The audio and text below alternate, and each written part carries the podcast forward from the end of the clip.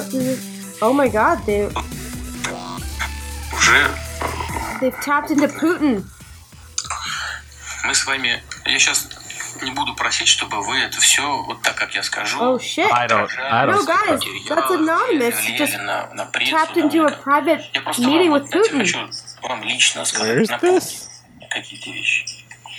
Ведь мир They're talking about missiles. They're talking about missiles. крупномасштабных.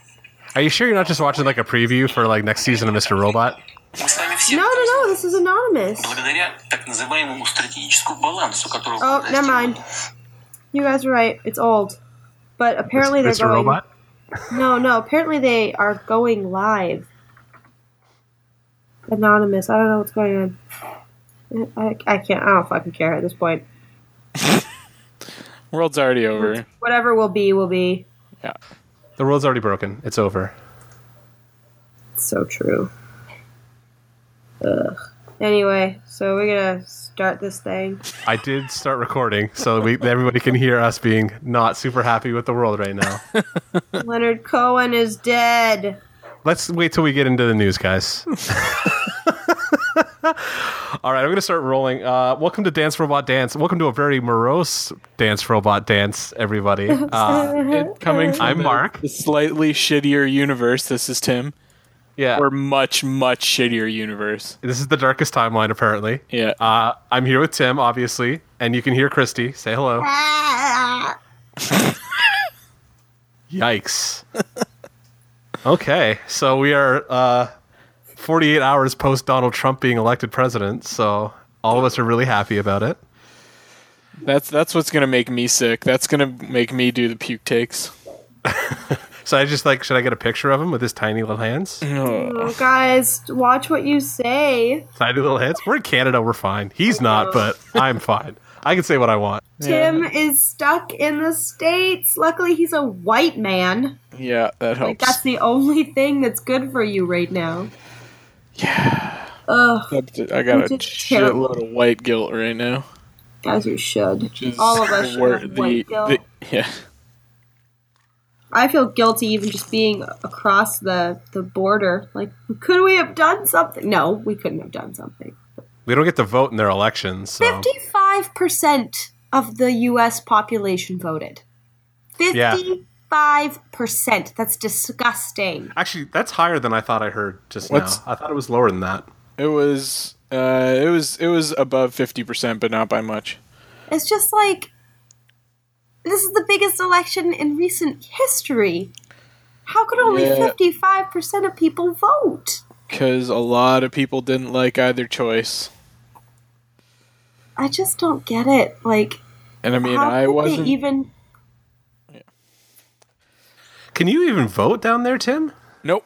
Nope, nope, nope. I am a permanent resident, but not a citizen, so uh, I do not get a vote in this election. They just have been taking my taxes for the last like six or seven years.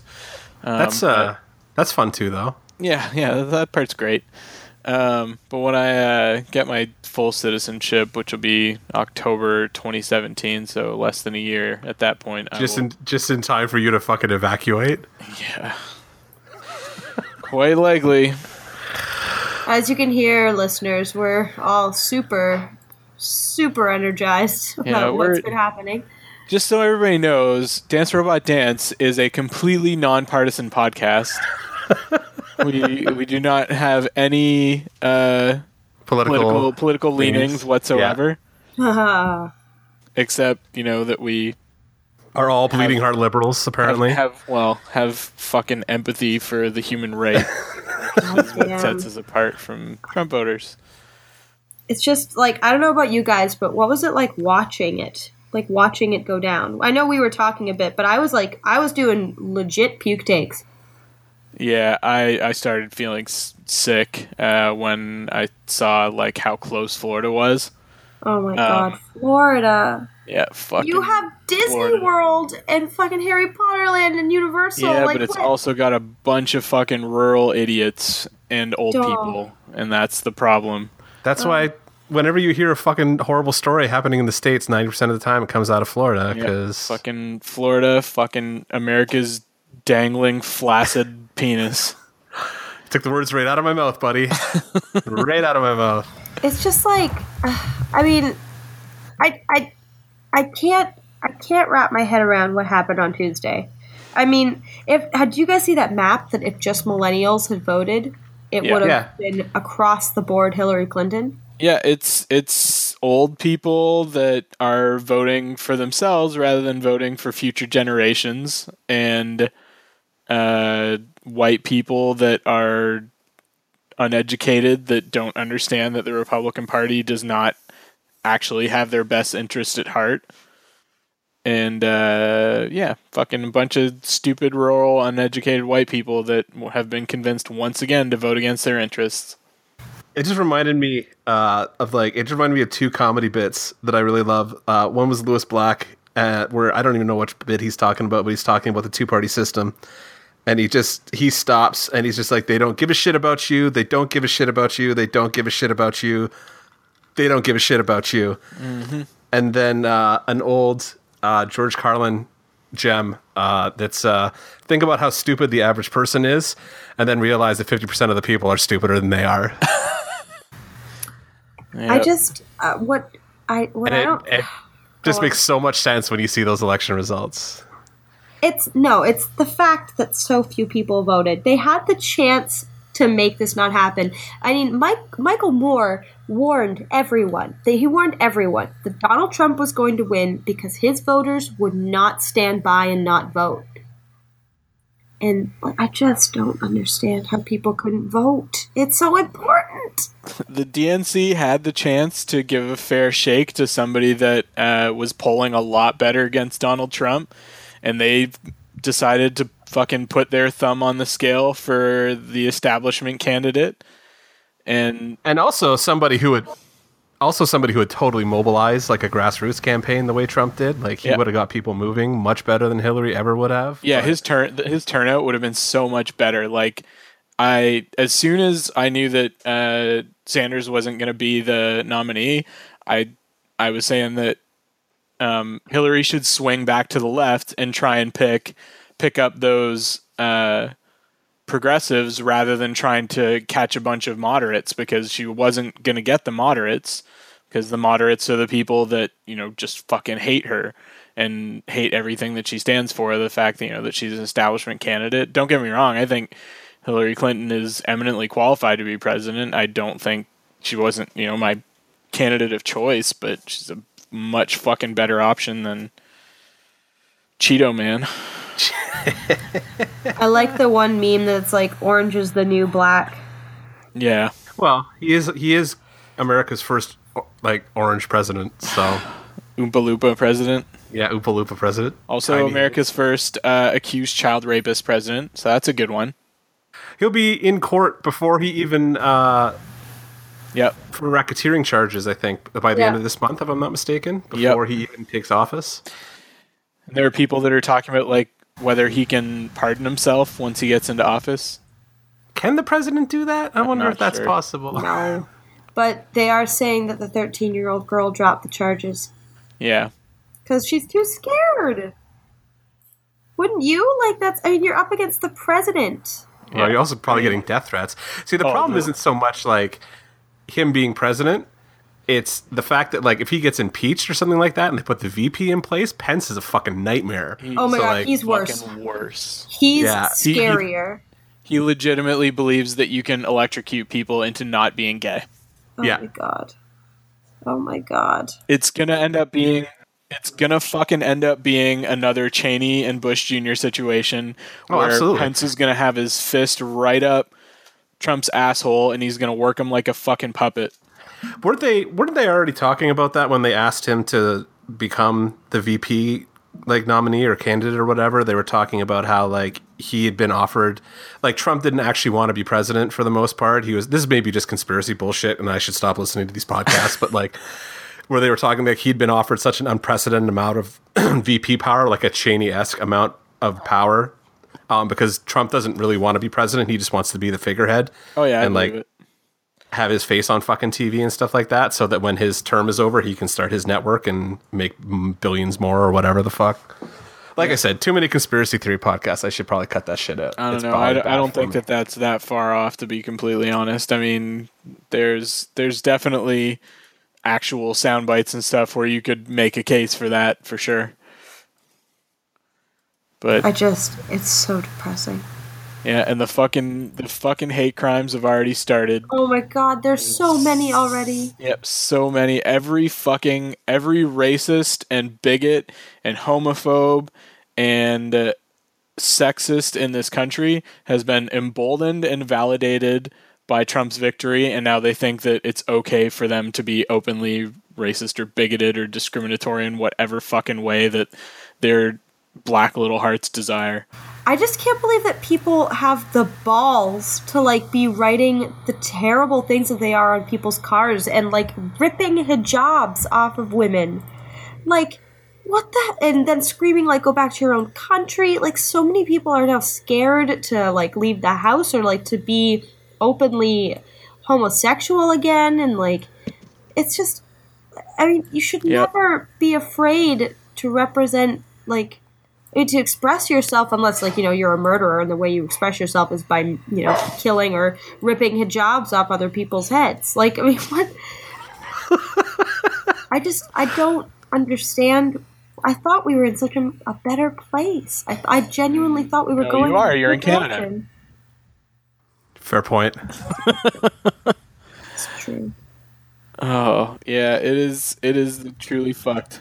There was a good shower thought uh, on Reddit this week, and I can't remember it exactly, but it was something that was like being in Canada right now is kind of like hearing your downstairs neighbors talking about whether or not they should light the place on fire. that's funny yeah, would you guys? There was a meme that was going around that was pretty good. That was um, uh, a couple of moose in a like kiddie pool that were watching a car that was just on fire, and it was like Canada watching the American election right now. I saw that too. yeah That one's been going around for months now.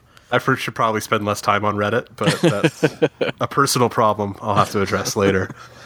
Um, it just makes me sick and so many things just went wrong. I mean, the DNC fucked up really badly. The uh, fucking FBI got way more involved than they should have in things. The in hell? terms of Especially like yeah. right at the end, that like was last week. intentional Oh, absolutely. and the fucking Russians were meddling with the election, and that's fucking terrifying. i just And- can't believe that like trump got away saying he didn't know putin like I, I never know i never met the guy i don't even know that guy i don't know what they're talking about i've never even talked to putin you have And now it's coming out that like. Yeah, that their campaigns actually like had contact, like Putin's or uh, Putin's people had contact with Trump's campaign. I'm just I I feel like there should be laws in place that say like, you know, if you've been caught lying through 50 to 60% of your I mean even 30% of your um, speeches are lies, then you have to be immediately removed from the running. If you did that, then like 90% of the advertisers in the United States would have to stop operating Good. their businesses because But I mean, if you're Uh, running for president, Well, what does that say? yeah, okay. What does that say? I'm pretty frustrated too by how fucking wrong all of the polls were. And part of that is the fact that people put way too much weight, probably myself included, in polls than they should. But a lot of people were seeing like, oh, Hillary Clinton's like favored to win, like three to one kind of thing. Don't and so. Yeah, exactly. A lot of people got complacent and said, well, you know, I'm not going to have to swallow my pride or hold my nose and vote for her because it looks like she's going to be okay. And then the voter turnout was shit, uh, particularly amongst younger people. Which always uh, benefits the Republicans, and- and regardless of how shitty. their Oh, I mean, candidate is. voter turnout regardless. Uh, high voter turnout always favors Democrats. Low vo- voter turnout always favors Republicans. just like what I, okay i get people who are upset that bernie didn't get the nod like i get it but do your part and suck it up for another four years until he can run again Yeah.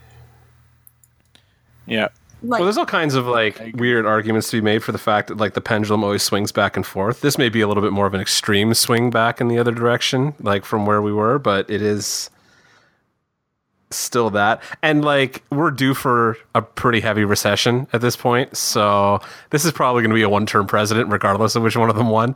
So hope the and fuck, like the best summary I think I've seen so far was uh, Patton Oswalt's uh, he's tweet that said that uh, that uh, the one thing I, or something like the one thing I learned from this election is that America is a lot more sexist than it is racist, and it's pretty fucking racist. yeah, that was pretty good.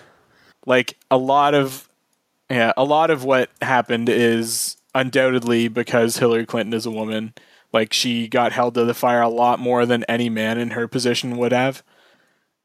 Yeah, absolutely. you know, Trump got away with lying left and right, and she got caught in a couple of, granted, they were lies, but they were, in the end, relatively inconsequential lies. And Well, the big thing too, like with the emails, was like half of it didn't even really involve her. It's just like bullshit that went on around her. So, like, really, at the end of the day, we're gonna get caught up about what's his name's dick pic or whatever, and that's gonna cost her the mm-hmm. election. Weiner's dick But- pic. Literally. Weiner, that's yes, sorry, Weiner, yes. fucking- literally Yeah.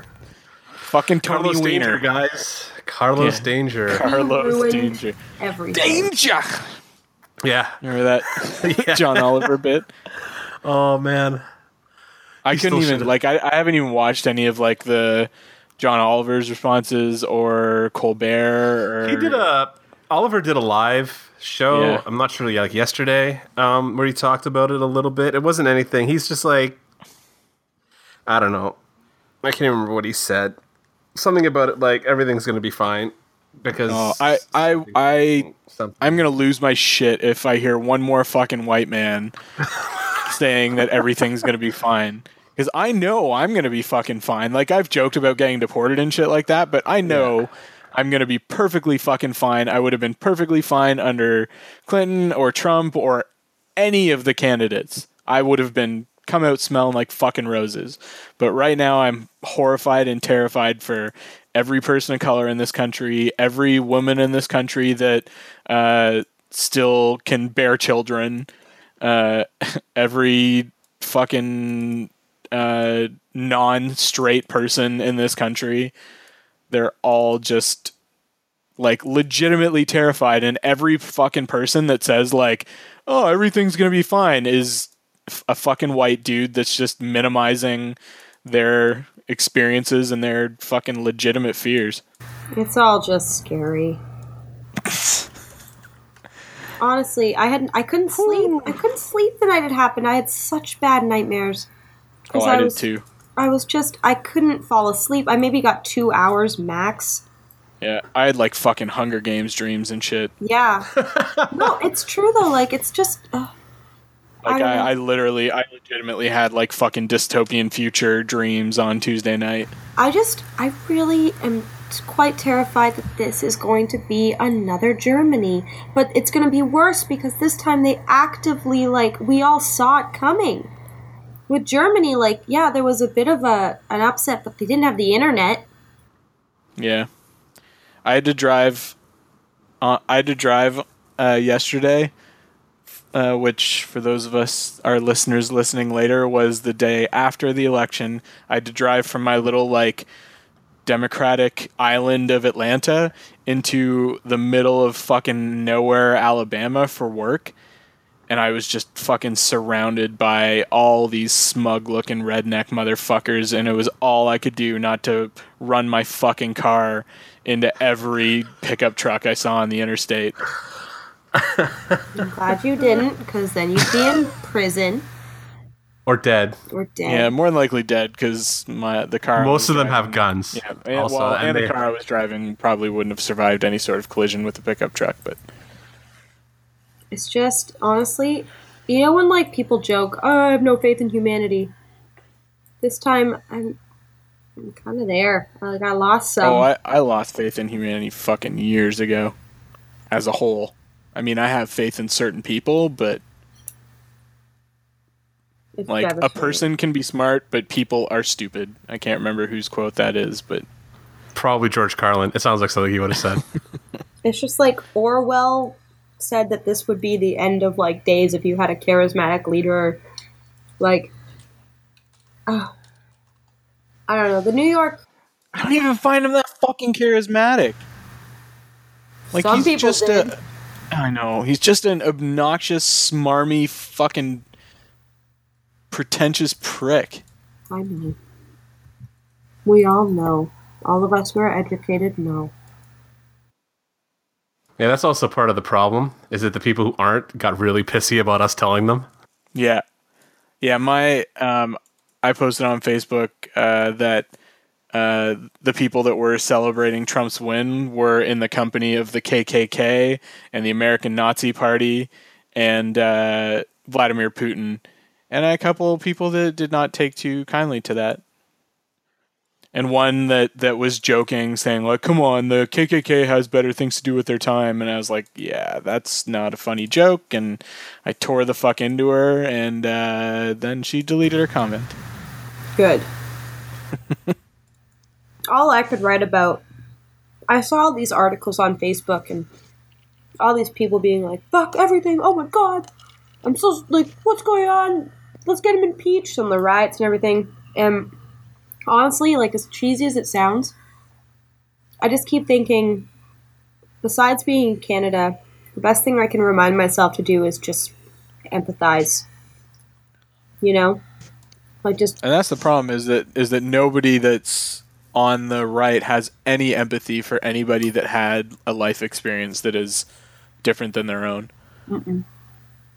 Like the majority of the people that vote Democrat are not necessarily the people that the Democrats want to help. The fucking Republicans. My wife said this uh, that uh, she grew up in like rural Georgia and the people down there that like she grew up with think that they're middle class, think that they're going to come out of this okay, but they're not. They're fucking lower class in terms of, you know, socioeconomic status, nothing in terms of, you know, their personalities or anything like that, but they're lower class. The people that are rich down there are mid are the middle class. And then the fucking people that the Republicans actually are trying to help are the upper middle class and up. They have no interest in helping working America. no. Like they, you know, they want to do trickle down ep- economics, and that's been proven not to work. Yeah. Well, don't get me started on Hillary's fucking terrible campaigning. That's another thing that fucked this election. Is she has nowhere near the charisma of Obama and Or her husband? yeah, or or Bill. And part of that again, that's sexism, but uh, unfortunately, that's the way that the game needs to be played. Like America is just barely ready for a female president, but they weren't ready for a female president that was that also had Hillary's history and her Last name? yeah, and her last name, and you know everything else that comes along with her. Like I think if Warren had run, Elizabeth Warren had run instead of Clinton, then I think that uh, she would have stood a much better chance because I think she's a lot more um, personable, a lot better speaker. There's always 2020 for Elizabeth Warren. So I, I I really hope that she'll run. I mean, I, I think a lot of, of uh, basically everybody or a vast majority of people probably stepped back this election and said, "Okay, this is Hillary's turn. She, you know, she's, She's earned worked it, kind really of thing." hard. She has, yeah. I mean, she's done. She's gotten plenty of amazing things done in her time. that I don't like that argument that it's her turn shit though. That bugs me and has always bugged me the whole time. there- it bugged there's, me. There's an oligarchy sort of argument there, and I'm not really a big fan of that of that of her being ordained, and especially not with the DNC interfering in order to make it easier for her to become the nominee or make it more difficult for Sanders to become the nominee, which undoubtedly happened. Well, they totally, and they also like they cleared the bench too. Like they they really don't have anybody kind of in the wings that they're going to be able to run in 2020. That's going to be an effective like opponent at this point because they've spent so much time just like eliminating everybody who could run around her that it's going to be very difficult for them to. uh I think there's there's people. They're gonna have to work really hard to get those people out in fucking front of people, like today, like probably tomorrow, to start building up brand identity. Then, Yeah.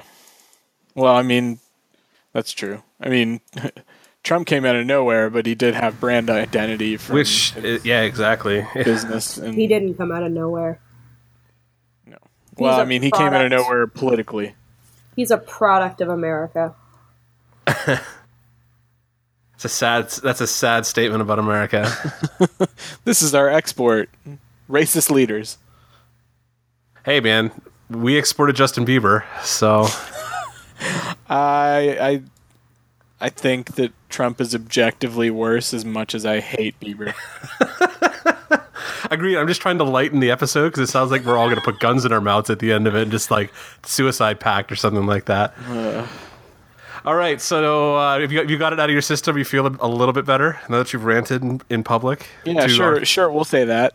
our 40 listeners. We'll say I feel much better now. Let's let's let's go ahead and say that. And All right, so we'll move, Move on to fuck the move on to the first news item, which is uh, sadly, uh, like just as we started recording, we found out Leonard Cohen passed away. Ah! fuck the fuck off. 2016. I'm done with you. Yeah. Don't you guys So that's, just want to uh, keep listening to this sad, sad podcast? We're gonna kill some kittens later. No. Uh, so Canadian singer, songwriter, poet, novelist. A secret chord that David played and it pleased the Lord. Well, now you've ruined. Now you've spoiled my tag for this episode. Thanks, Christy. And you No, she just she just recorded your tag for the episode. pretty much. Yeah, I mean, I'll, I'm the first to admit that I'm not like a massive like I don't have a shit ton of Leonard Cohen's music or anything, but his influence is undeniable. Mm-hmm. Um, he is responsible for. Obviously, Christy was just singing Hallelujah, Yeah. and the reason why I discovered Jeff Buckley was that song. So Yeah. I do owe him that debt of gratitude. Um, obviously, extremely influential. So, uh, as people will call him, second only to Bob Dylan, is the most like influential poet of the last hundred years or something like that. So Was- he was the poet laureate of Canada at one point, wasn't he? He was, uh, yeah, been inducted into Canadian Music Hall of Fame and Canadian Songwriters Hall of Fame, as well as as well as the Rock and Roll Hall of Fame. Uh, a companion of the Order of Canada, so which is our uh, Canada's highest civilian honor. And in 2011, Cohen received one of the Princess of Asturias awards for literature. So highly decorated Yeah. uh, tons of albums and stuff like that throughout his life. Uh, covered by a million people because that Hallelujah song has been covered by literally everybody. Even that I can- Shrek. even Shrek. That's how I first heard it, I won't lie. Was Shrek. I could never get behind Shrek. That's that's a different No. conversation, but I just I liked it. The first one was okay, I guess. I don't think I ever saw any of the other ones. I only saw the first one and the second one. the only good thing about those movies for me was uh Donkey. He was pretty rad. Oh, Eddie Murphy. I liked it. But anyway, Yeah, his list of accomplishments is very long, and he will be missed. So, Sail on, Leonard Cohen. oh, it's so depressing. Do you have some happy news today, Mark? uh, I have some uh, that might be kind of happy. Most of it's nerdy related, so we're gonna have to actually like talk about what we normally talk about, and you guys are gonna have to like try and drink something so that you don't sound like you're gonna kill yourself. All right, drinking something. Drink more. Drink more. Maybe get some caffeine in there. If they start shipping cocaine down to Atlanta, it can't be that hard to find an upper up down there, is it? I'm just gonna keep eating chicken. I don't know. If that's okay. That's that's a sex thing, I think. Okay. I did see Mark kind of coming into the room. He was talking to her. At No, he was getting mad at me because I'm eating in bed. he was like, if I get curry on my side of the, on the whatever it's bed. And I was like, fuck you, you're not gonna get curry on your side of the bed. And he was like, I sleep here. And I was like, I don't care. Leonard Cohen is dead and Trump is president. Not your You're the- president. A bit of rice on your side of the bed, you white man. Isn't he Latino? Yeah, you heard me. No, it's like He's a beautiful Portuguese man. Nah, that's close enough. It's not this he's Europe. He's European. Trump's America. Trump's America. I'm a white male. What are you gonna do? Um. I don't you even heard me. Okay. So then we can talk about normal nerdy things. Actually, you know what we should do first? What's the geekiest thing you guys did this week so that I don't get shit for forgetting it? I have it in red in my notes. It's in fucking red in my notes so that I don't forget it. Tim, what's the nerdiest thing you did this week, you prick? Oh fuck! I don't even know. I mean, if you want to talk like political nerdy, we'll go back to the election. I oh, like Oh, God, during the election, I was watching like eight different sites and all the statistics and shit like that because I am a fucking science nerd and I like the data, although I didn't like that data. So I mean, I, I I watched the election in a pretty fucking nerdy way. Like I had CNN up on one monitor, and I had like new, the New York Times and 538 and Google's uh, election results and everything up on my other monitor. And The Googs. regardless, regardless of the outcome, it, it was pretty fucking nerdy. Not a boy. Christy, tell me something exciting that you did this week that was nerdy. Um, well, I guess this is kind of nerdy.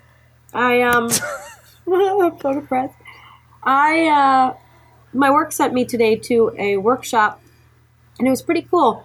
It was about using, uh, video to promote storytelling. So, that was pretty, it was pretty cool. It's a four part series, so I have to go back and prepare, um, a full video that tells a really, like, distinctive, um, story that applies to the college that I work at, well, the university. But um, yeah, so that was that was fun though. I met some cool peeps. Met a girl that I actually went to high school with. Um, and I looked at her, and she looked at me, and she was like GCVI, and I was like, yeah, GCVI. And then we like nerded out about GCVI. And then it ends up we have more in common now than we did back then. Who knew? What the fuck does that stand for? Guelph Collegiate Vocational Institute. Or, as we like to say, Greasy Geesy, or Guelph's collection of village idiots. we really had pride in our school. Yeah, we had the we had BCI in Brantford, and that was the Brantford Brant collection of idiots. Mm-hmm. So that's my nerdiest thing. It was okay. I'm depressed. Uh, How about you, Mark?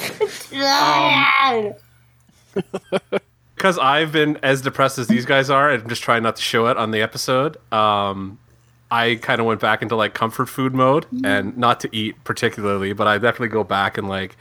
I started reading. I, I'm sure you guys are gonna give me shit for this, but *The Witching Hour* by Anne Rice. I'll go back and reread that. See, exactly. And I've been just like listening to old records, so I had like all of the Matthew Good albums just like in order, just playing in the background, and I was just super bummed out for the last couple of days and just listening to that. Wait, I have something. I have something similar to that. When I like get depressed or like need something to cheer me up, I listen to Disney Parks music. So I've been doing a lot of that the last couple days. well, that's I listen to like the shit that they play in the attractions and the music that they play, you know, around the lands and that sort of thing. 'cause it just, it's my fucking happy place. Except now, except fucking Trump is going to be in the Hall of Presidents now, so even that is tainted. and you're listening to music that was populated by the state that threw the election. Yeah, it's fucking Robo Trump. That uh, that that would probably actually be better for my state of mind than listening to Matthew Good albums for three days. Yeah, Matthew because Good's that pretty angry depressing. But anyway, yeah, he was. Um, he is as was. So. And an asshole. and also an asshole. I had that bumper sticker on my car for years. Um, I think I have the T-shirt too. It's probably in the closet still. when I was Yes, Christy? when I was depressed this week or this last few days, um, I was just listening to the Hamilton soundtrack and going, "This was the number one selling soundtrack this year." Did nobody actually listen to it? Did nobody actually listen to it? And I just had this song. Um, That would have just me made me put the gun in my mouth. I to that. shut up. but I just He was on uh, yeah, he was on SNL. somebody. No, he was on. Uh, he showed up on the Tonight Show. This or not the the late. Sh- well, which one's fucking Colbert on now? What does he have? The Late Show. the Late Show. He showed up on the Late Show. Jon Stewart was on, and then uh, halfway through Stewart and Colbert's bit, uh, the the lead guy, Lin-Manuel. somebody, I don't know, he fucking ran out and did a little verse and then ran back off. I was like, oh, all right. No, he's um, he's cool. And Manuel Miranda's cool, but he has this one song. It's called um, "The World Turned Upside Down," and it's when they actually liberate America from um, Britain. And um, the song Through violent revolt, by the way. but the song just the chorus goes the world turned upside down the world turned upside down. And it's supposed to be like exciting but i was listening to it i was like oh god. Everything's backwards. Oh god So speaking of the world being upside down, do you guys know the reason that the electoral college is the way it is? Educate us, Tim. Professor Tim. Doctor Tim. Yep, the fucking so I mean Hillary Clinton won the uh, popular vote by a couple percent by millions of votes. But the electoral college basically works like this. Every state, regardless of its size, gets 3 electoral votes and then the rest of them are assigned based on its population. So what that ends up meaning is that the states that have like fucking virtually nobody living in them still get three electoral votes. Like, you know, states like fucking Wyoming and the Dakotas and shit like that. And the reason that happened is because back when America, like the United States, were uniting, uh, people still owned slaves and the people that owned slaves lived in rural areas and they were terrified that if they uh, joined the union and uh, the larger population centers like you know New York and New England and those areas had more legislative power and and voice than they did, then they wouldn't be able to have slaves anymore. So the only way that they would join the union is by saying, "Hey, we need to have guarantees that we are going to get uh, you know a larger voice," uh, and so the whole fucking reason the electoral college exists and still exists to this day is because is to protect slave owners, So white people. white people. god damn it Yeah, tim well, white white men because at that time fucking women couldn't vote You're right. and, God. and black people couldn't vote well yeah, and- they and even- slaves and yeah and they were only considered to be three fifths of a person. oh my god Yeah. about your And that- stuff just jesus christ So yeah, that's why the electoral college exists, and they can't they can't change it unless they get like uh, like a super majority, like three quarters of the states or something like that, have to vote to uh, remove it, and they won't ever get that without uh, the rural states, which will never do that because it will diminish their power over the politics of the country. this is the most depressing So yeah, This is the most depressing robot dance robot dance episode since since Ghostbusters. Oh god! it's up there. At least all our mics are still working, so that we do have that going for It's us. true. We don't have anybody that just uh, randomly Disappeared. disappeared. That was me that time too. That was weird. um, all right, so moving on. Uh, since I remembered to do your geek of the week thing, uh, actual geeky news. Tom Holland revealed he how many movies he signed up for to do Spider Man. So he's got a six Spider Man movie deal in place, along with apparently little extras to show up in Avengers and stuff like that. So that motherfucker's going to be Spider Man for the next twenty years. Well, how many how many pictures did Andrew Gar- was Andrew Garfield signed on for? They always sign him for three. Three's the standard. Okay, and he only did two. And he only did two. Well, to be fair, after that second one, do you really want him to do a third Yeah, one? I liked him. I liked him. The fucking movie was horse shit, and Jamie Foxx was Ruined. absolutely terrible. But I thought he was a good Spidey. Mm. He was a great Spidey. I, I like the snarky kid who didn't know what Empire Strikes Back was personally the best so far, but I'll reserve judgment until Homecoming comes out. But I do like the fact that they're signing these guys to long deals so they can be around for as long as possible. I mean, Tom Holland was good too, and fucking uh, Tobey Maguire started out okay. He also started out looking like he was like 38 and trying to pretend he was going to high That's school. true. So that was problematic at best. It was a little weird. Um, But uh, no, I definitely could have watched more of Andrew Garfield, but I think Tom Holland is doing an admirable job as well so far. I wouldn't have had any problem with them folding him into the MCU, but I think by the time they really got it rolling, they wanted a much younger Spider-Man. That was always Marvel's kind of main edict with Spider-Man is if they can possibly do it, they're going to make him a teenager, Yeah. um, especially when they launch it. So it made sense for them to go with the. He looks like he's 15, and he's probably going to look like he's 15 forever. I don't know what kind of drugs they're feeding him, so he always looks like he's 15. But Yeah. I think that they missed an opportunity to um, just, you know, this is their third Spider Man in what, like 15 years or something. I think they definitely missed an opportunity to bring Miles Morales into the MCU. I don't know why they wouldn't have done that. uh, give him 10 years. I'm sure once uh, they're done with the Tom Holland, Peter Parker, they'll probably move on to Miles. Yeah. Uh, the next thing, um, Fox is rumored to be hitting the reset button on the X Men movies and just like wiping out the continuity going forward because Apocalypse Oh. did not do super well, apparently. Just Um, give it back. Yeah, agreed. The problem with them giving it back is that that plan also includes Deadpool 3, which they're already planning for to include X Force. Yeah. So I don't really know why they can't do this the Sony deal and just like in good faith have Marvel come aboard and like navigate shit for them so that we don't end up with these atrocious fucking movies like yeah, every other every other X Men movie being a piece of garbage. garbage. Yeah, Especially now when like the main reason for like most of us that still love the franchise is kind of moving on with Hugh Jackman leaving after Logan. Yeah. Like yeah. I mean, I Apocalypse had some good moments, but just the overall storyline of it was not good. name 3. Uh, the James McAvoy was pretty good in it. The fucking the Quicksilver scene was still really good. Again, It just felt like a rehash of the last one though. You know what I mean? Like it's still the It- same it was- idea. it was, So- but I mean, I that worked for Force Awakens. Did it though? All we've done is bitch about it.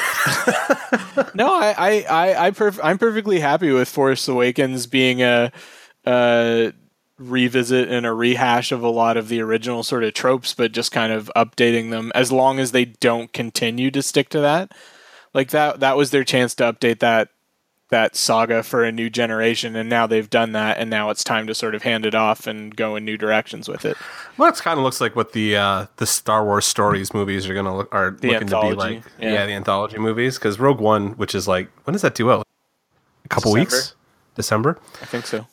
Looks like uh, it's going to be a little bit of a different style of story than uh, just like a mainline Star Wars saga it's kind a, of thing. It's a heist movie, which definitely have not seen in the uh, Star Wars universe. Star Wars universe before. No.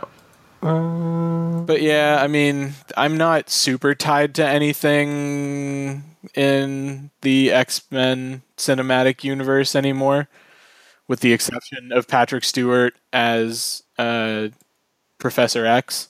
Which I feel like he's going to get his swan song in Logan the same way Yeah, uh, Hugh Jackman's gonna get his swan song, Yeah. so like they're gonna they're gonna get to go out in style together. I think Yeah. hopefully in that movie. Fingers crossed. I don't know. yeah.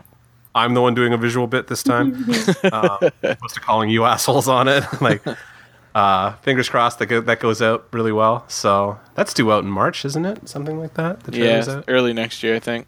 yeah, early next year. It's a weird time for a movie to come out, but I guess that's kind of when uh, what the hell came out in Well, March last year. Um, Oh, Batman v Superman. Batman Superman. v Superman. Yeah, Uh, so that's interesting enough. I'm not sure if I like the idea of them including X Force and Deadpool. Like, just do your own movie. Don't fuck with Deadpool, please. Well, I mean, they've already shown like good interactions with him and some of the other X characters, right? I mean, his interactions with Colossus and Negasonic Teenage Warhead were really good in the first Deadpool movie. Yeah, but they didn't really have to. They didn't do anything to really introduce those characters in that movie so much. It was just like those. They're the X Men, and you kind of take that, take it for granted. The audience knows who they are. Yeah. If they're going to introduce all these X Force characters, I'm assuming they're introducing Cable and Deadpool too. That's just just Yeah. from whatever, right? So Cable will be there already, but that means they're going to have to introduce the other four or five people that are generally in that version of X Force. So Who is X Force? Educate us, Marvel Zombie. uh, X Force, well, it's a. Mm, it depends on what version you want to talk about. What so, what what is the sort of ultimate version of X Force? The, Um, the X Force Dream Team. the X Force? Well, uh, generally it's like it's Cable, uh, Shatterstar, shit. I think Cannonball's in there. Boom Boom. Uh, you'll see Wolfsbane. Oh yeah, because it basically ended up like sort of mirroring the X Men, right? Like they had, Yeah. uh, yeah, like they had somebody, you know, the the feral one, which is Wolfsbane. Well, and- it's um okay. Sorry, the the volume one team uh is j- like just it changes from issue to issue. Like I'm just looking at the list now, but like the issue one team was Boomer, Cable, Cannonball, Copycat as Domino, so Domino, Feral, Shatterstar, and Warpath. Um, eventually Rictor gets added, and like they kind of oh Jesus, there's a bunch of people. Siryn's in there sometimes, Sunspot yeah, there's a lot of different people that come in there. And it also gets to the point where like there is a version of X Force, there's that dupe version of X Force where they have that weird I think it was was that Chris Pope I wanna say. Sorry, I didn't X X Men not really my big yeah, that's all right. um, I mean, I I I liked I like seeing Deadpool interact with other, you know, other pa- uh, superpowered people. So I'm I'm optimistic.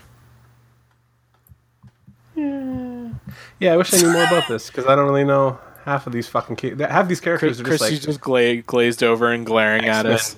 B-listers or C-listers that I don't give a shit about. Um, Say that. what? That I don't give a shit about them? Yes. Oh, well, I don't. It's okay. I'm allowed not to care about characters. Yes. They're Oh, I just thought you were they're, talking about our listeners. they're fictional characters. No, I love our listeners. All 38 of them. They're wonderful people. We're up to 38. Yeah, I got 38 this week. Woohoo! So Thanks, peeps. Yeah, Sorry it's you're very being, exciting. you know, given this sh- sad episode. Yeah. Try sad not episode. to kill yourself during this episode. Um, so the last piece of news I had, and it was really just like I thought it was kind of fun. Hopefully fun. You guys are killing me tonight. I'm depressed. Yeah, I know you're sad. It's sad. Um, Charlie Cox really wants to see Bullseye in uh, Daredevil season three. Um, there's a there's a good quote. He's like, "It's a no secret. I've said it before, and I get in trouble every time I say it. I'd like to see Bullseye make an appearance at some point. I think it's a really interesting opportunity. Deborah Ann Woll obviously does not want Bullseye to show up for obvious reasons. Uh, Élodie Yung, who plays Elektra, doesn't want Bullseye to show up either. Uh, the reason for that is both their characters die at Bullseye's hands, I would imagine. So, or they do, and that's why they don't want them to show up because that means they're going to kill both their characters. Although they already killed Elektra once, and she's going to come back. She's confirmed for Defenders also, actually. She was like, I think the last person they were going to confirm, and they confirmed she's going to be in Defenders as Elektra. So, Wait, is Affleck Ah, going to be there spoilers. too? how Oh, could- wait, no. why Why, never mind. Never mind. I'm, ta- I'm thinking something else. I'm sorry. Batman, Batman's going to show up in the MCU. No. no, no, it's gonna be it's gonna be multiverse. Daredevil? Mu- yeah, multiverse uh, Daredevil. It's gonna be Char- Sorry, Charlie guys. Cox Daredevil versus Affleck Daredevil. Oh, that's awesome. I don't know what's wrong, man. Christy, Christy just had a brain for it. It worked. No, it's uh, it, w- it would be kind of like the uh, what is it? The like the Spider Verse Yeah, uh, for for Daredevil. yeah. Too many Spider-Man. Just with Affleck instead of. Pete Spider-Man. And to be fair, I think that uh, I mean that that's another one that I would say uh, we've talked before about like decent performances or good performances in bad movies. Affleck was a pretty good Daredevil and not a, and pretty good Matt Murdock. It was just a shit movie. Yeah, the movie was, was written and awful. directed really horribly. Um, also, I did not like. Shit. What's her name? Jennifer Garner. I No, didn't she think was not a good Elektra. Isn't She looked is really that how they bored. met? I think Uh, it was. Yeah. I think it was actually. They're actually. all Yeah. separated and sad. Oh God, I'm making this episode so sad. Yeah. Even even Brangelina or no more. 2016's been a rough year, guys. year. It's been a rough year. Rough year. Rough year. Only it's got a over, month, though. month and a ha- month and a bit left, guys. month and a bit left. We can Month make and it. half. You can make it, guys. We'll make it to 2017. 2017 is going to be a good year. I hope. The year that Trump gets So inaugurated. that Trump beco- takes office. It'll be good times. we'll have a lot of fun. Ugh, It'll be like Jesus. it'll be like the Running Man. That's better than Hunger Games, right? Yeah, much better. Running games. Christy doesn't know what the Running Man is, do you? Nope. It's a. It's an Arnold Schwarzenegger movie. You should watch it. It's terrible. Oh, it's not. It's not a dance. terrible. terrible movie. Is it as good as Junior? Is that the one where he's pregnant? Yep. It's mm-hmm. better than that. I could say that much. Mm. It's better than that. Well, then it's then it's better than any others I've seen. I could I could sit through I could sit through the Running Man. Junior.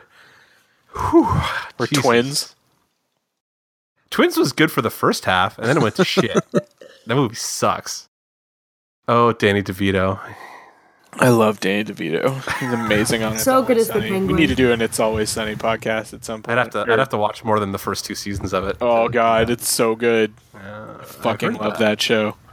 I've heard that. It is on the list. It's always sunny. Yeah. So funny. Oh god. On the T- list. terrible, terrible people. They're basically like us. That's uh so that it's just them with they gets us with a TV show instead of having a podcast with maybe 40 listeners on a given Yeah, and oh they man, I would totally be D. I don't know. I don't know who I'd be on. It's always sunny. Charlie. I'd be I'd be yeah, Charlie or Mac. Oh, you'd be no, because um, I'm pretty sure that be Matt Dennis. would be Ma- Matt. Who's Matt? Mark would be Mac. I don't know how to take None- that. None of us are. Which one of us is uh, really religious and closeted gay? Eric. Yeah, Wait. Eric would. Eric would be Mac. Shit. Did I say that out loud? it was it's, As it was- struggles wait, who won't listen to this po- who won't listen to this episode? It's Stu, right? We'll say Stu. We can't say Spears because he actually does listen. That's true. Yeah, he's one of our he's one of our 40 listeners. Yeah. Thank you. Thank you, Spears. Spears would be cricket. yeah. Spears, we love and you. then and then he'll steal this bit. Spears would be cricket. Ne- Yeah. Next year, next year on uh, or next week on Geeks with Kids, they'll be saying, "Hey guys, wh- who do you think you'd be on? It's always sunny." it's, a total, it's a totally original idea I just had. Actually, they totally stole a bit from us this week because they had massive technical difficulties on their episode this week. I couldn't even That's get our Here bit. They- That's our I couldn't even get through the episode. It was so disjointed. I was like, "Oh, Spears, I'm trying," but like Massive fuck. technical difficulties are our bit. they were missing a like an entire audio track from somebody. I was just like, "Oh boy." I'm like, Oops. this, is, this is, sounds like the early days of Dance Robot Dance. Yeah, He says in our 17th episode. yeah. Our early days, two early months days. ago. Yeah, two months ago, exactly. well, like three months ago. It's okay. Yeah. We haven't had any massive problems for a while. Knock on fucking wood. All right, so we're gonna get to the meat of the show, uh, and hopefully people will liven up a little bit It's, meat.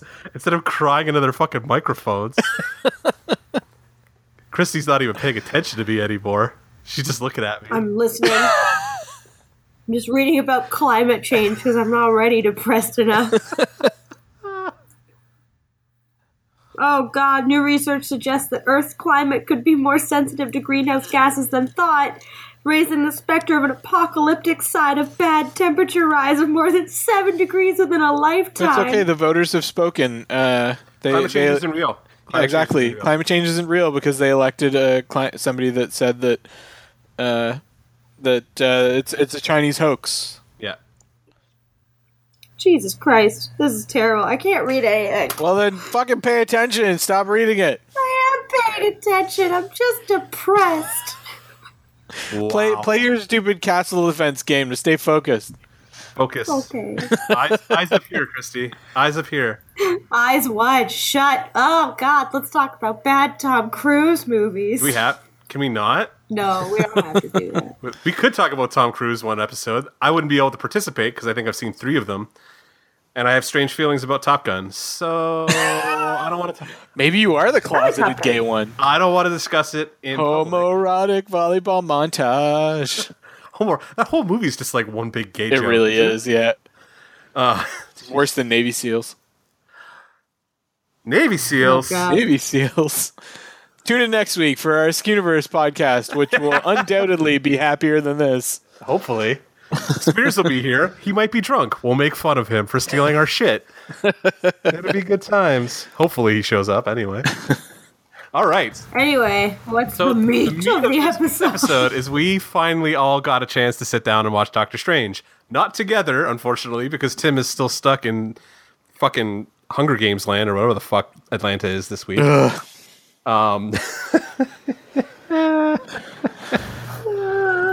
all right. So just a little bit of background before we uh, I actually ask these kids anything about uh, the movie. So Doctor Strange was created by Steve Ditko and kind of by Stan Lee, um, and premiered. Why kind of by Stan Lee? Well, that's the thing. He was created by Steve Ditko, and then like Stan Lee kind of co-wrote some of the stuff later on, tweaked it. Yeah, that's what it was. So they renamed him. He was supposed to be Mister Strange, but whatever. I got a funny quote about it because it's so it's dickish Stan Lee, like at his best, taking a shot at Steve Ditko. Love mid '70s Stan Lee when he was just an asshole to everybody around him. Um, so created by Steve Ditko, uh, character first appeared in Strange Tales number 110, uh, cover dated July 1963. Uh, and like his MCU counterpart, was kind of a, a way of doing a different kind of superhero. So instead of having the science powered, super powered man, it was all mysticism and black arts kind of stuff. Um, so, to quote Stan Lee, well, we have a new character in the works for Strange Tales, just a five page filler named Doctor Strange. Steve Ditko is going to draw him. And as sort of a black magic theme, the first story is nothing great, but perhaps we can make something of him. Twas Steve's idea, and I figured we'd give it a chance. Although, again, we had to rush the first one too much. Little sidelight originally decided to call him Mr. Strange, but thought Mr. was too similar to Mr. Fantastic. Now, however, I remember that we had a villain called Doctor Strange just recently in one of our magazines. Hope it won't be too confusing. So, talking about introducing the character and still having the time to take a shot at Steve Ditko, who left Marvel and never came back eventually. I Um, wonder. Did do you know if they ever brought back that original Doctor Strange as like a hero didn't- you know Doctor? Strange villain? There was no there was no hyperlink on it, so I'm assuming no. I don't I don't know anything. It was an Iron Man villain, I think. So That seems like something that like somebody would have pulled at you know just for like an annual or like a one shot or something like just that. just and when he says Doctor Strange, they're like, ah, that's not you're not him. The Yeah. fuck? yeah, no, yeah, no. So yeah, he's been around since like 1963. Um, he's got a weird history in the Marvel universe. Um, he's always been kind of a side character. His the most recent run of books that I remember him being in that I read, he was a support character in uh, the New Avengers. Um, during the Civil War run, uh, when Luke Cage's like rebel team was kind of on the run, uh, Strange allowed them to hide in the Sanctum Sanctorum, so they couldn't Oh, be picked up by uh, Iron Man and his whatever thugs or whatever, or more specifically, I think Norman Osborn, more accurately at that point, was running sword and had his thunderbolts. Wait, thunderbolts. did you say Iron Man and his thugs? Yeah, Iron Man was kind of the bad guy of Civil War, right? Oh yeah, okay. For a second, I was like, they they played it less that way in The the original MCU, like not MCU, sorry, not the Marvel Cinematic Universe, but in the actual six one six, like in the comic book continuity, the the argument about um it was very it was similar but it was pro registration versus anti registration but like in the marvel universe most of the characters have secret identities so it would have been Yeah. causing them to expose themselves it was very much McCarthyism. yeah um mark Millar at his at his best and i'm saying that with finger quotes um because not his best finest hour but uh yeah like Civil War. Uh not overly. Everybody's out of character. Like they're not nobody's acting in character at all throughout most of the book. The story's interesting. It's an interesting idea. Yeah, it was a good. Like- it was a good story. I I I, I wouldn't know the characterizations because I don't read No, much else of. Marvel, Yeah. but uh, I liked I liked the concept at least. Tony's not usually that big a shithead. Ninety percent of the Well, time. there, there was like an instigating event or something like that that they used kind of as his motivation, was there not? there was and it was kind of it wasn't yeah in the book what happens is like a team of like not super experienced superheroes goes after um, Right. a group of supervillains around a schoolyard and nitro who is a Yeah. kind of z-list villain in the mcu but his power is to like explode um, decides that instead of like being captured he would just fucking do that and explode and kills a whole bunch of people. That becomes the inciting incident for the whole thing. Kind of a Super weird. lighthearted. Well, it's weird because like you think about the amount of collateral damage that happens in like your average Hulk issue, and it's like, well, okay, but I guess they were. Oh, the thing was, it was the the the team that was the superhero team was actually they had a reality show, so it was on TV. That's why it was a big deal. So everybody saw it live as they were going after this shitty team, this shitty supervillain team. It's also a steal from a DC story from about 10 years earlier uh, with uh, Damage. Yeah, Because Damage, uh, or, you know, early in his career, uh, ended up blowing up a city basically and killing a bunch of people. And then, like, the rest of the series, basically, that was hanging over it. no new stories, guys. Uh, they all great Yeah. artist steal. I guess I don't really know what else to tell you. No, once in a while there's a good news story, but it's few and far between. Few and far between. yeah. Um. So anyway, uh, yeah, the the big thing I think a lot of people, they're the only other funny quote is uh, is Roy Thomas, the writer of uh, Doctor Strange, at one point. Uh, was people who read Doctor Strange thought everybody at Marvel must be uh, drug users Oh, because they had had similar experiences high on mushrooms, but uh, he didn't use hallucinogens, nor did he think any of the artists did.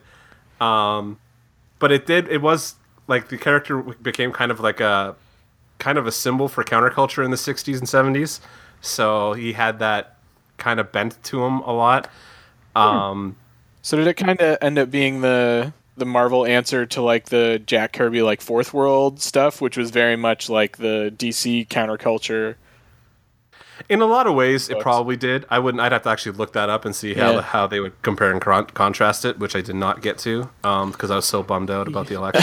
so that's my excuse for it. yeah. but it definitely like it kind of predicted like youth counterculture's fascination with eastern mysticism and psychedelia and he was never and like the thing is it's weird that he's finally become a mainstream kind of like movie because he was never a super popular character like regardless of where he is always a support character very rarely has like his own book that lasts for like super long.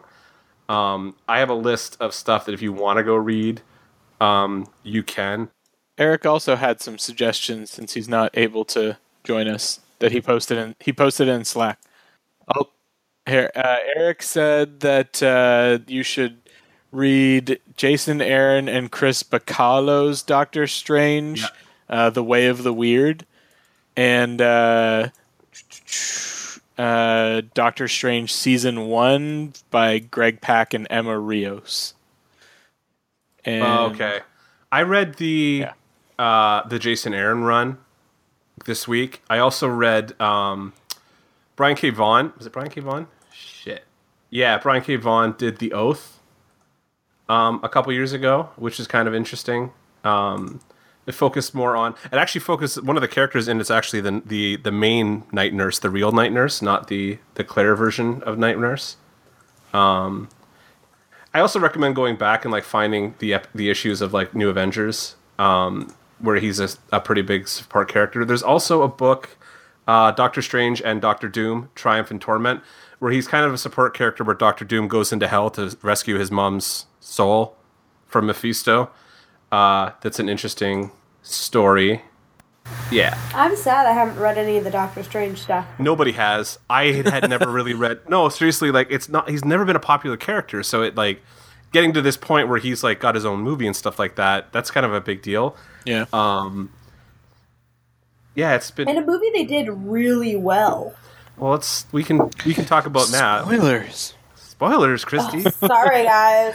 so now because Christy spoiled it, uh, I don't even care anymore. I don't even care anymore. don't even care. That's nice. Uh, the Burn it all down.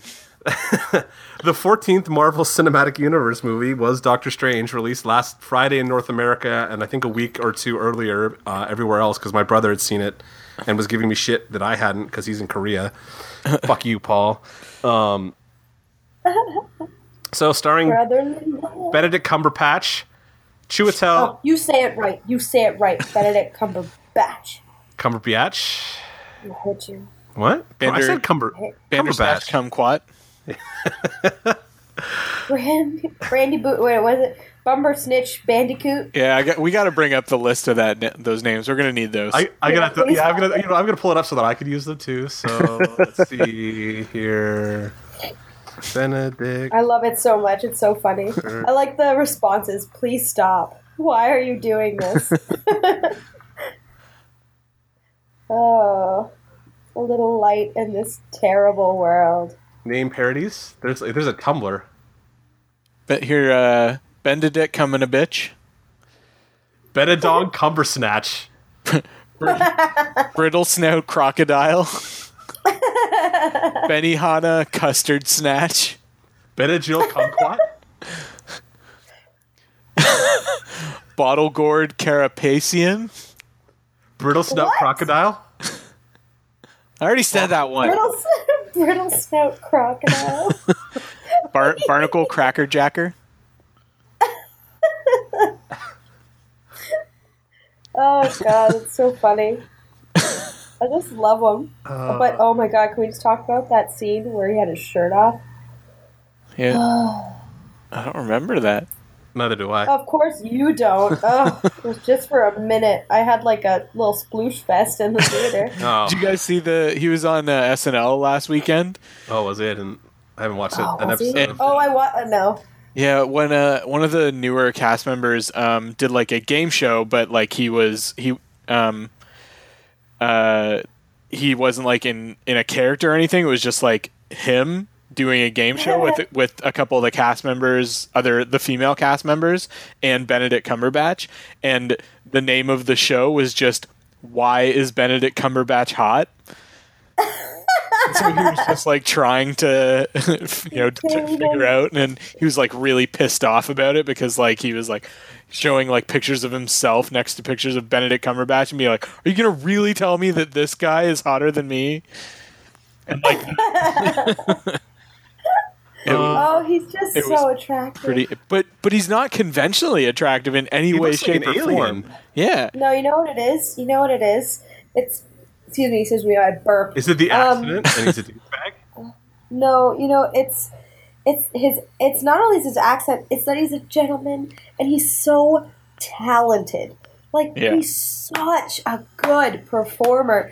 And if women love anything besides humor, which he's also very funny, an accent and someone who's like giving to the community, it's a man with some talent. And Benny has that in like Benny. Betty Cumberbatch. it's cumberbitches.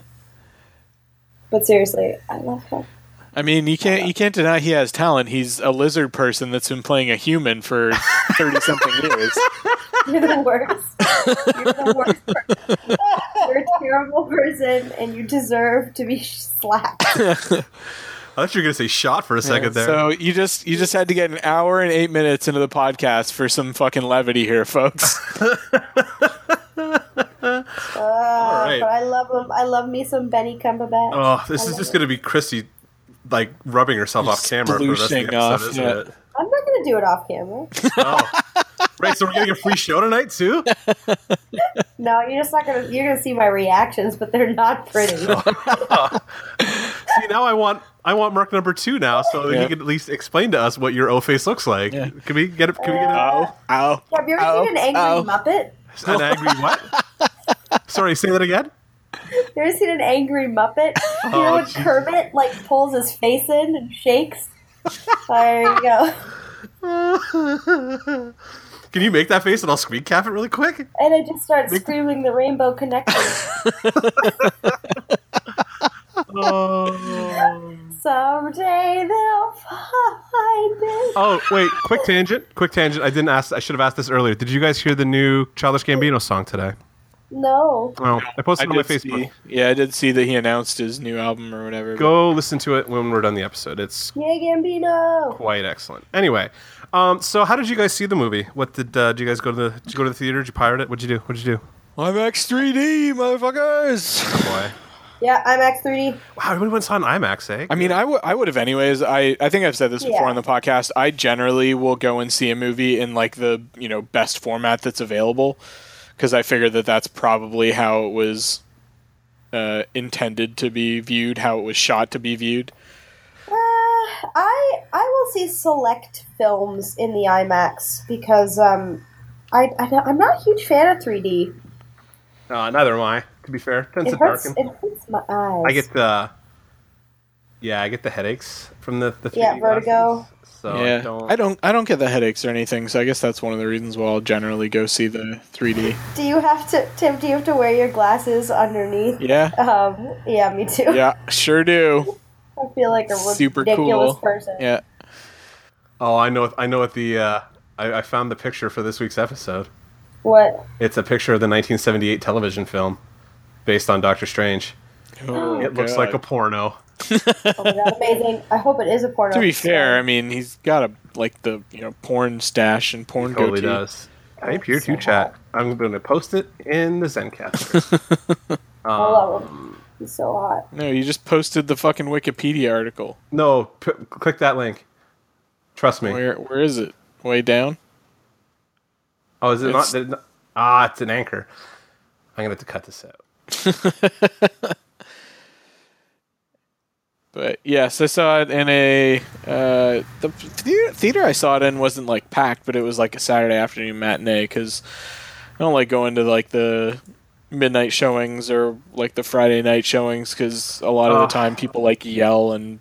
Uh, I'm too old Oh, to stay up for that shit now. I can't stay up that late. I mean, I can stay up for that stuff. It's just a matter of that people generally are like get way too excited and like act a fool and shit like that, and the Oh, in those showings. That's my experience, anyways. Act Maybe not fool. all the time, but enough. Yeah, but enough that it makes it off-putting and makes me not want to go. Because I I've hate never people. um, had that experience. And you hate them more now, right, Tim? Yeah. Well, there have been. Remind me sometime on the podcast. I'll tell you about the time it was. It was one of the Captain America movies that I almost got the shit beat out of me for uh, yelling at somebody for talking during a movie. Oh, you gotta tell that story now. Yeah, tell that story now.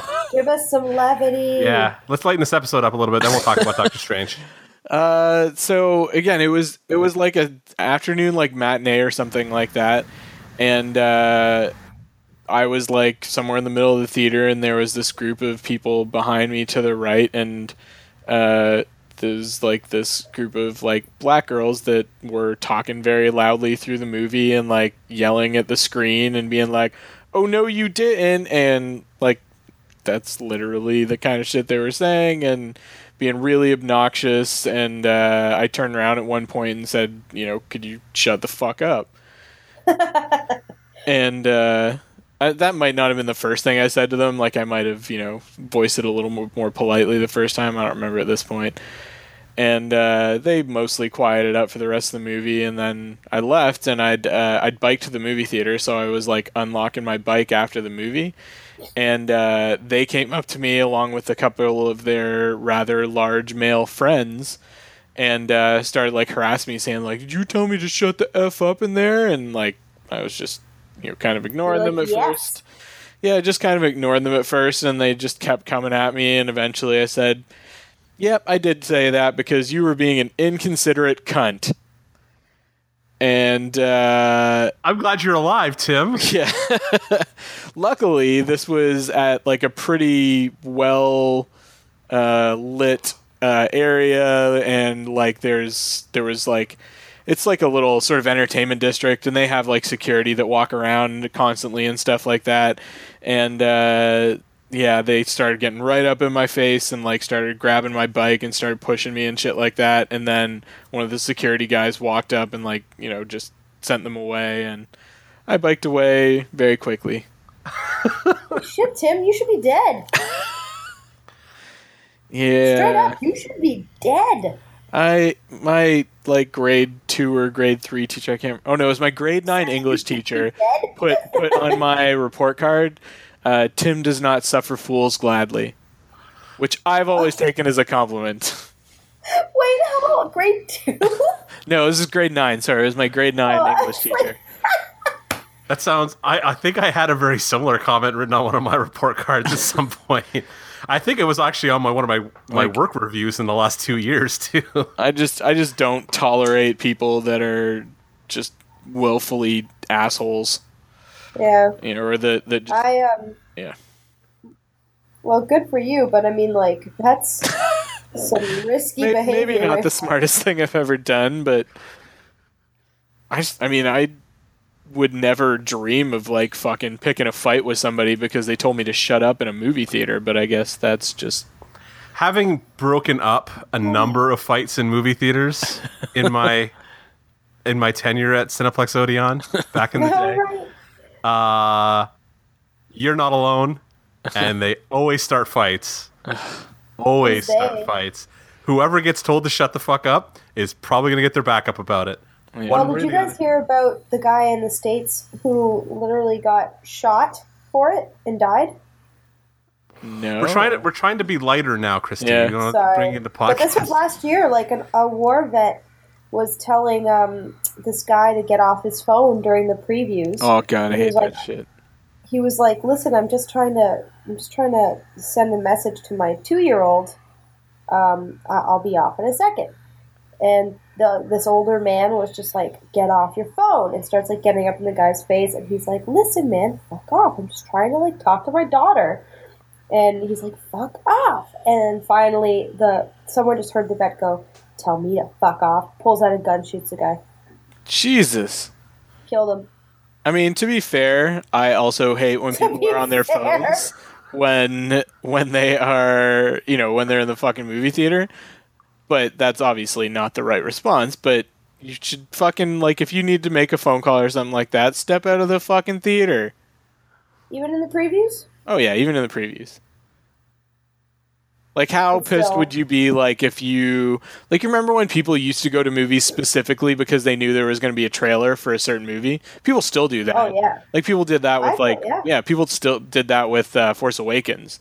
Like imagine if you'd gone to the theaters specifically so that you could see like the Force Awakens trailer, you know, on a big screen or something like that, and somebody in front of you was on their fucking phone, you know, screen brightness all the way up.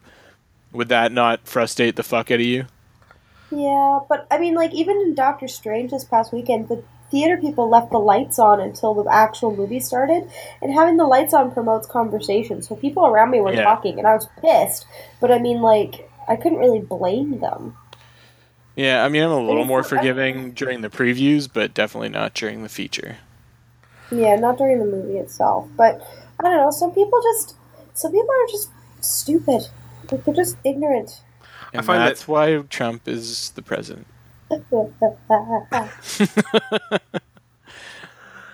Call back. All right.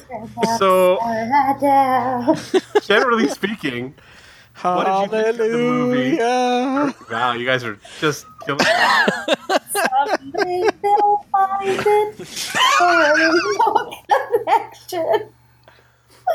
Oh, this isn't a time for orgasms. The angry Muppet face, the dreamers. oh, I missed it! Son of a bitch! oh, Visual gags. wow. Oh, felt good. All right, so back to Doctor Strange. I know you guys are sad, but we picked a topic and we're going to try to do the topic now. Now I feel like a school teacher. I feel like my sister Yeah. or my brother or some shit like that. Meow meow, children. Now, children, concentrate. I Uh, can't wait to see the South Park episode about the election go on. Oh, Doctor I- Strange. oh, that's gonna be ugly. Or if they're not, it's either that or they're not even gonna touch it. I can kind of see them going either way with this. this time.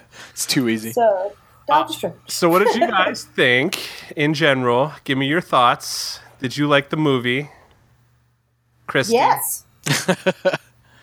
yeah, I really Why? did. I, I thought it was great. Um, I thought it was one of the most visually stunning movies I've ever seen.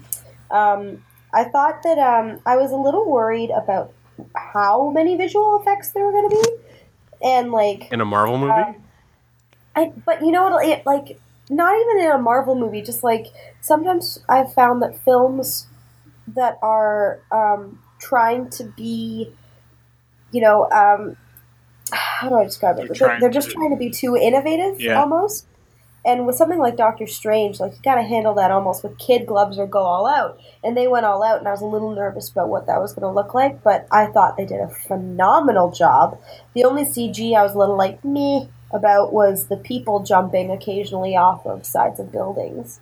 Um, but I mean, like people CGI is always going to be difficult. Yeah. Um, but because movements are so like uh, you, you know it's almost too smooth blah blah, blah there's lots of reasons but um, i thought the story was great and flowed really well i thought it was way longer than two hours but it, it wasn't um, i thought i thought the rachel mcadams thing was unnecessary but again it's a marvel movie so they always have a romance um, i thought it, it um, was very very well done in that it, it saddled the line between serious and comedy really well, which is something Marvel's always been good at. Um, but this one in particular I thought was great. Uh, and I loved Tilda Swinton. I know all these people are like, "Whoa, what's going on? It's not supposed to be a white woman in this part." But I thought she was great. I thought it added a cool element. Isn't she um, supposed to be a fucking Celt? She is supposed to be Celtic. Um, the character is an The old ancient one. Asian. Yeah, the ancient one is Yeah. an old Asian man generally. Yeah, Um, but so I they thought got a lot of shit job. for like, like whitewashing a lot of stuff. that character, yeah. Um, that character and a couple other ones too. But Yeah. I mean, But- they did some stuff. Uh, honestly, though, I really liked. Um, I liked Benedict Cumberbatch a lot. I thought that he was Really? A fan- yeah. You like Benedict Cumberbatch? Uh, I thought he was a great Doctor Strange because, like, he he could have been totally like Tony Starky. Um, and really, I could. He's the only other guy now that I've seen Doctor Strange that I could see playing Tony Stark. But I'm still really happy it's not. It's Robert Downey. Bless you. Gesundheit. Robert Downey Jr. um, but um, yeah, no, I I really enjoyed it. I thought that Mads did a good job, though I didn't think the villain was that compelling. But that's been a problem I've been having with movies in general lately. So You and me That's both. mine. That's that's a uh, a Marvel movie uh, kind of staple at this point. Is the character the the villain's usually not super. because it's always like tied to someone else. It's always about someone else. And if you can't create a character that we see and interact with a lot that has a compelling storyline, Yeah. we're not going to give a shit. Stop making it about this ethereal other. Like the last great um, villain was Loki, Yeah. and um, I'd say maybe like some of the people in Guardians of the Galaxy, but like even they were they were anti-heroes. They weren't villains. I still, honestly, I remember I was listening back to our uh, an episode where we were talking about who the villain from Guardians of the Galaxy is, and Yeah, none of us could remember who it was. And now I'm blanking on what the villain's Ronan? fucking name was. Was and it Ronan? stupid. But do you, do you know what I mean? Like if if you if you don't give us someone to care about, then don't expect us to care. Yeah. Yeah, ex- I, I agree. I mean, uh, th- my I, I had a very similar note in that. Yeah, I mean, neither Mads' character or um, Dormammu were particularly compelling villains. Like they, their motivations were super weak and sort of ambiguous and vague and nebulous and. Uh, Also, Dormammu, I was disappointed. I was disappointed in Dormammu because he like was supposed to have this incredible power, and then it was just kind of like, oh, oh yeah, it's just dark mass. Yeah. It's a dark the dark universe and we already had the dark world and Thor and next Yeah. next we're going to get the uh the dark alley in in the next season of Daredevil and yeah, just dark dark and darky dark darkness. And uh, yeah, I mean, I, I always find the, the villains that I enjoy most, um, both in comic book movies and in general, are the ones that are more sympathetic. Uh, in terms of the um, MCU or that, that whole universe in general, I would say the best ones, yeah, Loki was really good. Um, Yeah. Punisher was pretty good, and fucking Kingpin was probably, I think, the best villain in that Oh, universe so far. But the thing is that like TV shows, you have a little more time to flesh it out. You know, like let's be honest. But I, I was just I've been disappointed in film villains because Yeah. they just start giving them the the, the like substance Mm-hmm. that they need. I don't I don't fear them. but on the same on the same thing like the, there's there have been so many movies in the Marvel Cinematic Universe that they could have brought Dormammu in earlier, or at least made oh, references to him or something like that, and built it up more, like what they're doing with Thanos. Like Thanos, I feel like as long I, they will probably be a pretty good villain because they've built him up so much, and he's been sort of Isn't it manipulating Brolin? things. Yeah, Yeah. it is Josh Brolin, That's so And- badass. and they've he's sort of been manipulating you know so many different things from behind the scenes for years now. Yeah. Well, anyway, that that was my take on it. I I really enjoyed it. Um, on a whole, I thought it was super fun. Um, I think it didn't take itself too seriously, and I, I did. I really enjoyed Benedict Cumberbatch's performance. Really, I love him. never never would have guessed He's that. so pretty. He's so No, he's, he's so not. talented. Yeah, He's so talented. he's not pretty. He's hey, you have your you're not even you're not even gay. you don't know. Like you don't know me. a little bit gay. You know You may be me. a little gay. But seriously, I love him. He's great. that's my that's my uh, fourteen cents. exactly. Yeah. No more, no less. Adjusted for inflation, right? Yeah. Yeah, no more pennies. What do you think, Tim? I mean, you gave some of your thoughts, but Yeah. elaborate. I mean, I, I definitely enjoyed it overall. I did have a couple hangups. Um, I mean, in terms of the things I liked, I thought that the casting for the most part was great. Uh, I thought that uh, they, I, I mean, I'm not knowing the ancient one. I thought that Tilda Swinton did a really good job in that role. Um, that Benedict Cumberbatch did end up making a really good Doctor Strange, despite his put upon American accent that, that definitely did take me out at a couple places. I liked it. It was it was thought it was it was better than a lot of American accents, but there were times when you it felt really forced. He drifted on it too a, a couple times. Like, he Yeah. was, definitely the English accent came back through a little bit here and there. But I I mean, didn't notice it as much. There are a couple of words specifically where you could tell that he was really like putting on like it was really just over aff- uh, affected. Oh, okay. Um, like I think I was care, just I think was one. You, he was really saying like, "I don't care." yeah, You know, really hit that Oh, he was, hard. I- yeah, he's really trying not to say like, "I don't care." I was all. I think I was too distracted by like his beauty, His talent. his talent, his incredible, incredible. Um, talent. I thought the pacing was really good, and that's something that's been missing in some of the Marvel movies. Yes. Um, and I think that's part of what Chris was saying in terms of that it felt longer than than it was, um, but it didn't feel too long.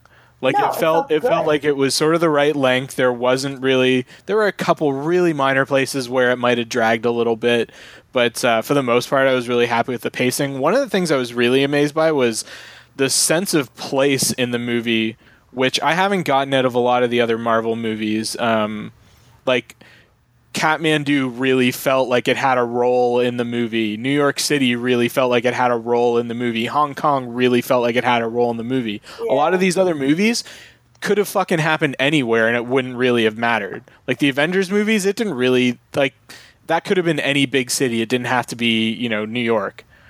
it's true. Um Actually, it's funny. Um, you just made me think about it as a side note. One thing that did drive me nuts were some of the plot holes, like how they didn't care that, you know, um, he took this ancient eye. yeah. Yeah. like, oh yeah, you can wear that for a while.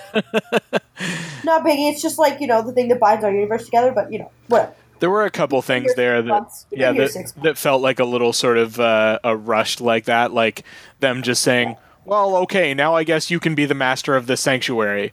Yeah, bullshit. What about all those other masters who are like, um, excuse me, I've been waiting for like, you know, seventy Eight years. millennia for this opportunity. What the fuck? This guy came in like two weeks ago. Just because he has a photographic memory, you're gonna make him the. This Yeah. bullshit. And he's kind of bru- he's kind of if I- broody. Fucking if I Americans. Took that eye, if I took that eye, I would have no eyes because the ancient one would have gouged him out with a fork. Yeah. She didn't really seem overly violent in the gouging out eyes kind of way. Well, they talk about how she's fair, but you know, Yeah. Um, the other thing that really stuck out to me, uh, and I think Christy touched on this a little bit, is that the the effects they they were obviously massive and there were a lot of them, but they were in service of the story. They weren't superfluous. It was like the I I uh, compared it to the Matrix.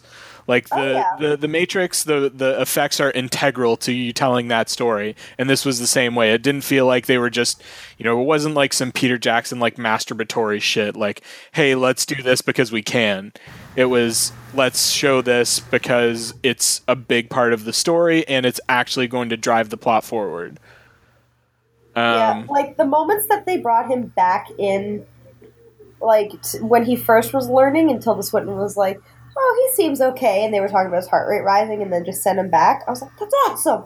Yeah, and the that that fight like during the reverse time in Hong Kong, oh. that was so well done.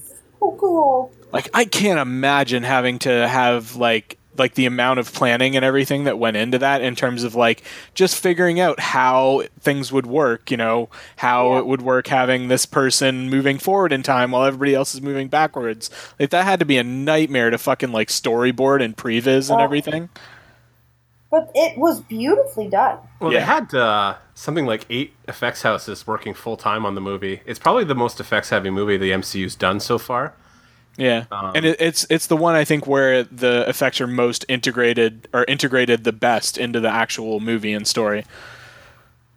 It was kind of like remember when the Titanic came out and like the effects were just uncanny good, but they did do that like with the ship breaking and everything. It served the purpose of the story, like Yeah. what Tim was saying. Yeah. And uh, to me, that's like that's kind of what this was. Like it it started a, a new and exciting um, look into what effects could do when like used for um, purpose. Yeah, I've never seen Titanic.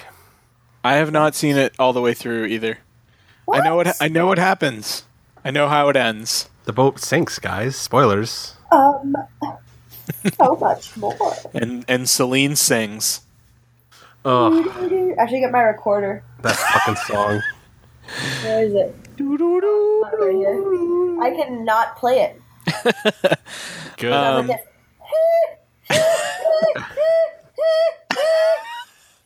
Be like a fucking grade one kid on a recorder, playing fucking Twinkle Twinkle Little Star. Yeah. Little star. Um, in terms of my like sort of hangups on the movie, yes, Bandersnatch Cumberbund's accent was definitely one of them. Um, it d- it did take me out in places, and I knew it would because I'd seen it in the trailer, and I could tell in the trailer that it was going to be a little stunted at places. Um, I knew going in that the accent was going to fuck with me a bit because I could tell from the trailers, but I didn't find it that bad in the end. Uh, there was just a couple places where it kind of took me out. Um, The, I swear to God, the only reason I noticed the accent is because you fucking mentioned it to me. So every time it drifted a little bit. I was like, fucking Tim, fucking Tim. and I think I said it out loud, just loud enough that the old dude, like in the row in front of me, like looked back at me and was like, Probably thought I was like on my knees in the theater in front of you. yeah, like blowing Yeah. me in the theater. It's like, I, I, he came in by himself. Who's blowing him in the movie theater? Uh, yeah. Um, So I also agreed that the romance was a little sort of unnecessary and shoehorned. Uh, didn't feel particularly natural. The romances always feel shoehorned in these movies. I can't think of one where I was like, this feels in play. Aside from Iron Man, I didn't mind the Pepper Oh, Potts yeah, one. That exactly. worked it for me. Every other Yeah. one, I'm like, I mean, I guess the Hulk because it's kind of part of the story. Like you're used to that being part of the story. But yeah. like, every time they try and jam one into a Captain America movie, I'm like, guys, just let him beat the shit out of Nazis. I don't understand the point of all this crap. Oh, I mean, uh, Cap, but Cap and uh, Peggy Carter though that one definitely works for me. Really? Oh yeah. Oh no, so I'm thinking about Sharon Carter and the other two in uh, in Winter Soldier. No, I'm talking. I'm talking Peggy Carter. That that one definitely works for me. Um. Yeah. I don't know. I think like the the romance in these movies is a little bit like I'm like I'm over it. Like I don't need it to be there. And like even like the they kind of hint at one in Guardians of the Galaxy, but they don't go like full tilt into it. So it's not like anything super exciting. Um. Well, I think- it sounds Yeah. like it's gonna be there in Guardians 2, though. but, like if, if they're gonna like limp into it slowly, as opposed to like oh shit, they're involved like they usually do in these movies, where they just suddenly have them like ramp up into it or like get right into it in the first movie, then whatever. Because Yeah. even the Tony Stark one, like it took them till the end of the second one to kind of like really sort it out, more or less, and then they broke up. So But then they got back together. Yeah. no, they're done. Remember Civil War? They're done. Done. Oh, are they? Did you not see? Oh yeah, War? Pepper Pepper was not happy with uh, with Tony Yeah, at the end. because at the end of Iron Man three, he gets all his shit removed and says he's not going to be Iron Man anymore. Yeah. And then the next Avengers movie, he's in the suit flying around. Oh. And in Civil War, at the beginning, when he's doing his speech, it says Pepper Potts, and he gets all depressed. And somebody comes up to him, and is like, "Oh, we didn't know, blah blah blah. Sorry about that. It should have been edited out." And he's like, "No, it's fine, blah blah blah." Oh, and then he, right. he talks about how she left. I forgot. Uh, so they don't Um, even survive in the comics? Pepper Potts is just a Well, they're on and Yeah, off. they're off and on. So it kind of like it comes and goes depending on who's writing and Oh, who want what they want to emphasize. True. Most of the Iron Man I've read, they barely use Pepper Potts most of the time. Well, so. she's not that great of a character. Also, nobody wants to work with like Gwyneth Paltrow. So Really? yeah, people hate Gwyneth Paltrow. I didn't know that. She's like the Anne Hathaway of like blonde women or something like that. I thought Anne Hathaway was great. I love Anne Hathaway, but I like tall brunettes. Um, Wait, wait. Do people not like Anne Hathaway? no, they hate her. Really? Yeah, did you not know this? No. I women, I I, don't pay thought women in to general hated Anne Hathaway. I thought that was a thing. Wait, you're talking like just say Gwyneth. wait, Anne Hathaway. Are we talking about the same Anne Hathaway? Like Yeah, like Catwoman. yeah. Why do people hate her? Princess Diaries. And, Yeah, I don't know. People just don't like her. That's crazy to me. That's crazy to me too. she seems pretty likable, but I don't know. I think she's really Hard to tell. likable. I like Anne Hathaway, Um, but what do I know? I mean, I mean, I find I find Gwyneth Paltrow pretty fucking insufferable, but that's because of all of her like organic bullshit. Yeah, all of her goop, uh, horse shit, and all. Yeah, Yeah, that's true. just total fucking fostering anti-science, and that's one of my pet peeves. Really? I was gonna say what? Yeah, The scientist? yeah. As a scientist, Never would have thought. As a scientist, I'm against things that say no to scientists. Yeah, I don't like anti-science Yes. things. Yeah, like like movies that are about magic. Wait. Oh, like the one we're trying to talk about right now. Sorry. oh, That, that was like that was a geeks with kids like force it back on track. Bringing Uh, back to the main topic yeah. as opposed to letting us talk about random I bullshit for a second about about why the world hates Anne Hathaway, which is so much more interesting apparently. honestly, Tim, I was like, aren't isn't your wife like getting a PhD in Tolkien studies? Like, I was just- like yeah, I mean, I, I'm I'm perfectly okay with that as long as it's not trying to you Disprove know, say in real life that yeah, hey, we should eat all this shit that has no proven benefits because some idiot said that it's good for So you. wait, anyway, I want to make you really happy, Tim. I want you to talk about anti-vaxxers for a little while. Can we do this thing? Let's roll. Let's roll right into that right now. Oh, fucking idiots. fucking. That's the. We're gonna have a. Well, there have been fucking measles outbreaks not and fucking polio's gonna come back. Tim, I'm not going to vaccinate my kids Well, then it's a good why? thing we're only ever gonna why? meet by internet. because it gives them the um the autism. the autism, yeah. Yeah, I don't want Puts them I don't on the want my kid to be turned into Mr. T. Oh god. He's gonna- He's gonna end up on the A team. He has autism. Do do do do do do. Oh boy! All right. Doctor Strange. So yeah, I also didn't. Uh, I mean, this is sort of the tail end of the movie, but I thought that the uh, Mordo's sort of switch over to being a villain felt pretty fucking rushed and forced Yes. and not particularly natural. And hopefully they'll do more with that in the next uh, movie or what you know wherever they end up taking that. But I'm assuming was that's fairly down the line, given like Yeah. the fact that like by the time by the time you would assume that like by the time Thor comes to and spoilers, but fuck you, um, by the time Thor shows up in the Sanctum Sanctorum, like looking for help, uh, Doctor Yeah. Strange is pretty established. So I'd assume the teasers or like the stingers for this movie are kind of like way further down the timeline and are like maybe like mid movie kind of thing into the next one. Um, I liked the movie overall. I did feel it's a little bit um, like as I was watching it, I was like, this really is like Magic Iron Man to me for some reason. Like that's what it felt like. It had the same Like felt like Yeah. plot beats were like He had a he had a light up thing on his chest. there's that, yeah, for sure. But it just, it just felt like magic. Uh, like I mean, just in terms of the plot, it was like this is the same structure as Iron Man one. Yeah. Which I mean, I guess you're gonna get with an origin story one way or the other. But I just felt it's like, oh, shitty rich guy, like, you know, learns a lesson and comes out at the Some end. bad happens to yeah, him. and comes and- out and he's he's fine now because he has you know a nice guy in the cave teaches him some shit. In this case, a nice woman in a like relatively nice palatial kind of place in Kathmandu in a temple. in a temple. Yeah, something like teaches him some stuff. But you know what? He comes out at the end. He's a better person. Now he's Iron Man. I mean, Doctor Strange. Yeah. So I definitely was like, oh, this feels very similar to like a lot of the plot that they've done in these origin stories, which is fine.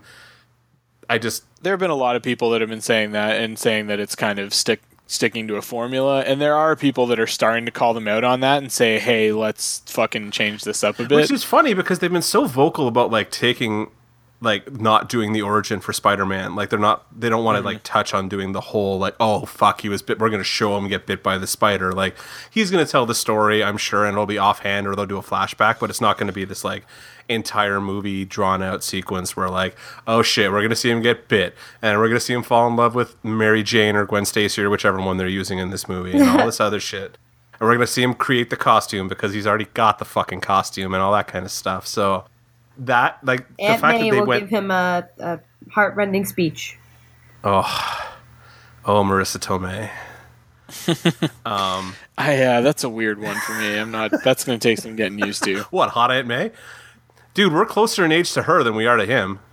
i know that's part of what makes me feel weird about it Makes me feel weird too, but not In my pants. not pants. bad weird. Sure. In my pants. Sure. Someday Um, we'll yeah aunt may's not supposed to be a milf But she is now, Tim. Accept it. but she is now But she is. Um so we kind of touched on like what did you guys think of the casting though like overall? Like this is a pretty like heavy duty cast for what is a Mar- like a, for a Marvel movie.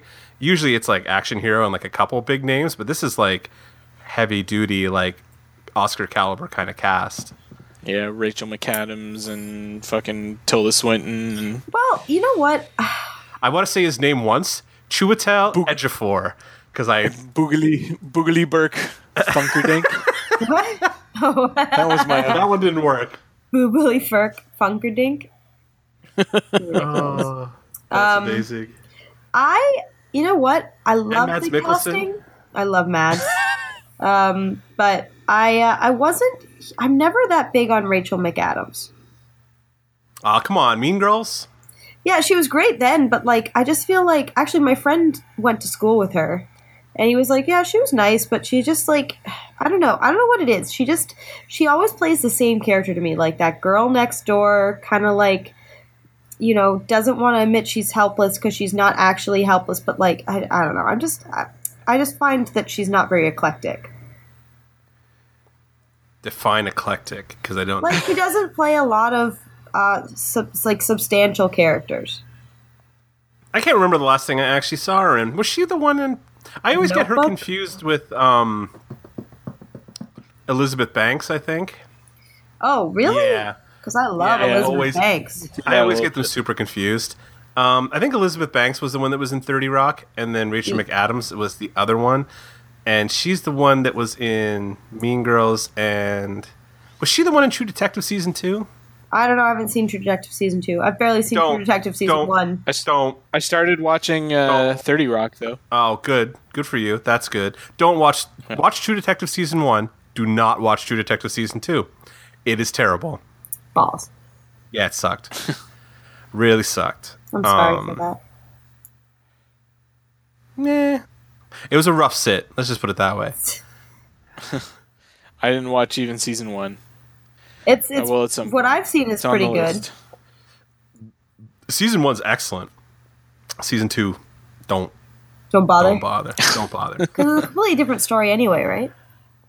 yeah, oh yeah, it's completely separate. That has nothing to do with the uh, the story from the first Yeah. season. Uh, Different characters, different everything. It's anthology kind of series like American Horror Story. Oh yeah. Yes. The first season is still better than anything American Horror Story's done, though. I'll go on record as saying that much. So that's a Anyway. big, big claim. Hmm. American Horror It is not depends that whether good. you're into those sort of crime, crimey mystery stories rather than horror. horror stuff. Horror. Horror and spookums and It's fuck. well, yeah. I mean, we just had a nice horror show this week. Jesus, your face Yeah. is terrifying right now. That was intentional. It's not Your just how my face is. Your screen's very bright, and you're very pale. So nice, very nice. Ringly ding pepper snatch. I think I'm gonna go through and cut them all out and just put like a little thing together at the end, just for fun, because I have so much time on my hands. Um, Frumpy dump sandy patch.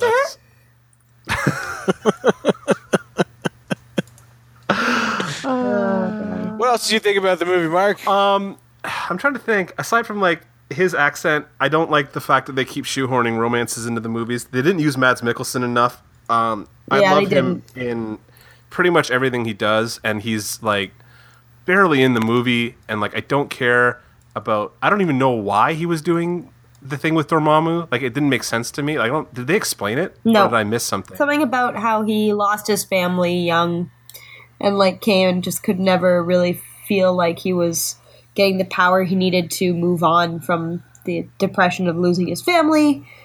And then he went and found immortality because he thought that would so like bring them back. Yeah, it was like fear of mortality Yeah. and fear of uh, you know fear of death kind of thing, basically, which is a pretty common. That's pretty uh, existential motivation motivation, for a Marvel superhero movie villain. Yeah. You would think they might be a little bit more whatever. Yeah. Yeah, I didn't I don't know. I like I enjoyed the movie overall. I thought it was like a fun like ride, but I'm not sure it would be like I don't think it's going to be one that I'm going to go back to a lot. You know what I mean? Like there's other ones, there's other MCU movies that I'll go back to, but it's definitely there's a list of them that is more like yeah, I'll watch it if I'm watching them all, but like I'm just going to go watch like a mm-hmm. random movie. I'm probably pulling like one of the Avengers or Captain America or Iron Man or something like that, like Winter Soldier or Civil War or whatever. There are there have been a lot of people though that have been saying like it's in their like top five or top three of the uh, Marvel movies. I don't know if that's partially just because it's the most recent. No, I don't Uh, even. I don't even think it would crack my crack my top. It's the 14th overall. I'm Yeah. wondering if it would be in my top half, like in the top seven. Yeah. I'd have to think about it. But like the first Avengers, Iron Man, the two the, the two Captain America sequels are Yeah. definitely better than that. Hmm. I'm wondering, know. like, did, did I like Ant Man better? Probably. No, I think I, I think I liked. I mean, I liked Ant Man, but I think I I liked uh, Doctor Strange more than I liked Ant Man. I Ant like Paul Rudd so much though. He's really good, It's so much funnier. but I mean, but he carried that movie for the most part. Yeah. and this movie overall, I think, is a lot, uh, a lot better, a lot, a lot more cohesive than Ant Man was. Yeah, I think because he felt I felt like he's a much more interesting character than like Tony Stark Mark II. Um, is what I kind of felt Doctor Strange to be. Whereas like the um, Paul Rudd's character, I can't remember his name. Um, the Ant Man character in that movie felt more like felt a little bit different because he's an ex-con and he had a different like motivation for stuff than like bad thing happened to me. I need to now. I but I got superpowers out of it, so now I need to go superhero shit. I guess. Yeah, I definitely I thought don't know. like I, I, I didn't really feel like, uh, like Stephen Strange was. I mean, there's definitely parallels between him and Tony Stark, but I, I felt that he did a pretty good job of, of that characterization of sort of making it distinct as well. Yeah. Yeah, but you just have a clip owner for what's his name, so It's true. She was trying to come up with a witty comeback, and then it She's was like, "No, you're no, right." Yeah. no, he's right. No, he's right. it's fine. Just true. Sploosh. Um, Oh. But yeah, no, I, I totally like. I enjoyed the effects and stuff. I thought it was like I said, it's like it's a fun ride. I just I don't know where I would place it in like my overall like echelon of Marvel movies. I think it's in Um, my top five. Is that just because you conflict the bean to fucking Benedict Cumberpatch? Yeah. Yeah. No, All it's right. I liked it because I thought the effects were amazing. I thought the acting was fantastic, and I I liked the. Um, I thought that it was one of the most creative universes. Like, Yeah, it definitely did a lot to expand the MCU uh, into that more mystical realm. Yeah, and I think that's something that's gonna they're gonna have to work like on because it's not something like because this is the fir- like we're 14 movies in and now they're just getting to like the the weird mm-hmm. dark Yeah. like mystical side of it. They're definitely gonna have to do some like legwork to kind of tie this in cohesively because once you get him on screen doing Doctor Strange things with like Iron Man and you know Spider Man on screen, Yeah. that's gonna. I think that's gonna be where you start seeing people be like, "Whoa, this is a little bit fucked up," and everything's kind of weird. and I don't understand how all these characters could like. That's a lot of grievous threats coming to Earth from different angles that like nobody's aware of, and everybody it's just really just wants New York to burn. I. it's true. Maybe they should just let it. Like, yeah, just give up the city for the sake of the rest of the world. like, I, I wonder if they'll end up folding uh, or bringing some of that into more of the or some of the more. Uh, some of the other upcoming um, MCU movies, like uh, Black Panther, has some like mystical elements to him, depending on the telling. Does he not? Eh, I'm not super up on my Black Panther. There is some like kind of like they do kind of lean into the the African religion side of it a little bit more, but not not. As, I don't know. It, like I, I would have to go read some stuff probably more. Yeah. Um, to really be able to answer that properly and not sound racist because I don't know. I'm a white guy talking about Black Panther. I don't know. Um, but yeah, no, there is some of that, and it's not like it's unheard of to have that mystical side of stuff in the MC, like in the Marvel universe. Period. It is just like Yeah. the, the so far the MCU has been so just like concentrated on like sciencey superheroes that like now you're adding that new dimension to it, and no pun intended, but like adding that to it is going to be The dark dimension. The dark. Yeah, exactly. Um, it's going to be a strange fit, I think, to have that stuff in there, but I think it'll be worth it. What? It, so overall thoughts? Are you guys like? Would you recommend? Thumbs up? Good Yep. movie? Yay! Yeah, Definitely. I'd go. I'd be like in the seven or eight out of ten realm. I think. oh, but don't go if you have vertigo. You had, like, Like- did you have an issue? I I During I the have a bit of inception vertigo. scenes. um my stepmom is like crippled by vertigo, and if I was Liza Minnelli from Arrested Development, Just falling down everywhere. yeah, I'd be screwed. Awesome. Be worse than that ride in Michael's sports car. But I, I honestly felt like uh, like there have been movies, even Marvel movies, that have been a lot more disorienting like that. Like the whichever of the um, Tobey Maguire Spider-Man movies where you were like being basically like POV pulled through that alley on the back of uh, one of the goblins um fucking wings or speeders or whatever there Must was this three. no, I can't remember. Oh no, wasn't all the POV was- stuff? All the POV stuff was in the Amazing Spider-Man movies, wasn't it?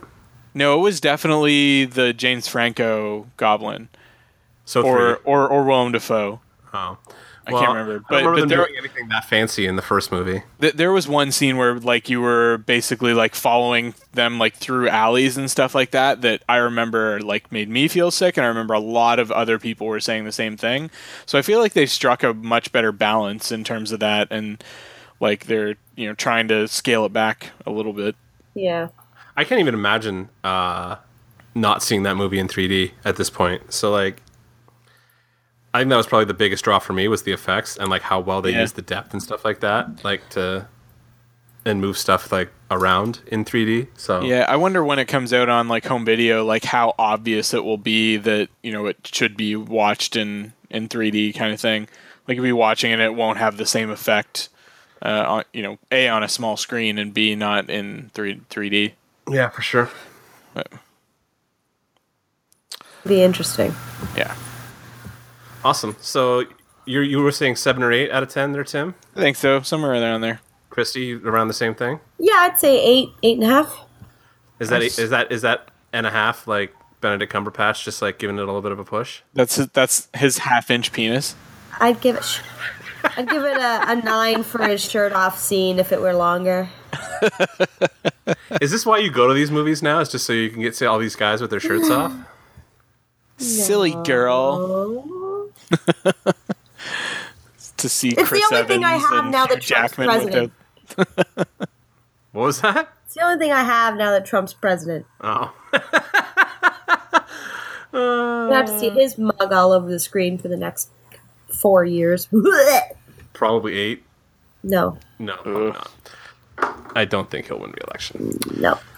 All right. So our most depressing episode, except for the Ghostbusters episode, is in the books. I did remember to do everything. Hopefully, nobody like I didn't forget anything this time hosting because I Uh, you forgot to add joy. I tried, but you guys are really you guys are a fucking bummer tonight. Please write No, in America the uh, is a description. Yeah, write in the description. Fast forward over the first twenty-five minutes of this episode if you want to remain It's happy. more like it's more like forty five minutes actually. I know, I know. Oh, Yeah, I don't think we had a good laugh until like an You- out the hour mark. So If you want to retain your will to live, Brandley made it- Batch do not listen. Yeah, this this podcast comes with a suicide warning. No, no. oh boy, Just just post like a helpline number along with it. I'll put it in the description. Yeah, like if you, A you suicide start prevention having line. yeah yeah exactly. If you start having suicidal thoughts while listening to this podcast, call this number. Hmm. No, we're not a TV show, Christy. It wouldn't go across the bottom. Right, sorry. Point Visual to the bottom of the screen. Down here. Visual Down here. Visual gags. All right, everyone. Thanks for listening. I guess. Um, I'm sorry. Down to five listeners. Yeah, we're losing listeners this week. Um, please subscribe on iTunes, Stitcher, or the Google Play Store. Uh, you can give us a like on our Facebook page at facebook.com slash Dance Robot Dance Podcast. You can join our multitude of Southeast Asian listeners who love our show, apparently. Um, you can Or, follow or us on something with a similar name to our show. something like that. Yeah.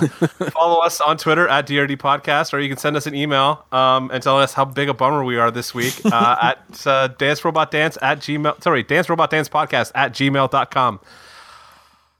Whew. All right. That was fun. Ya. All right. Say goodnight, kids. Good night. Good night Uh, and good luck. Bye, guys.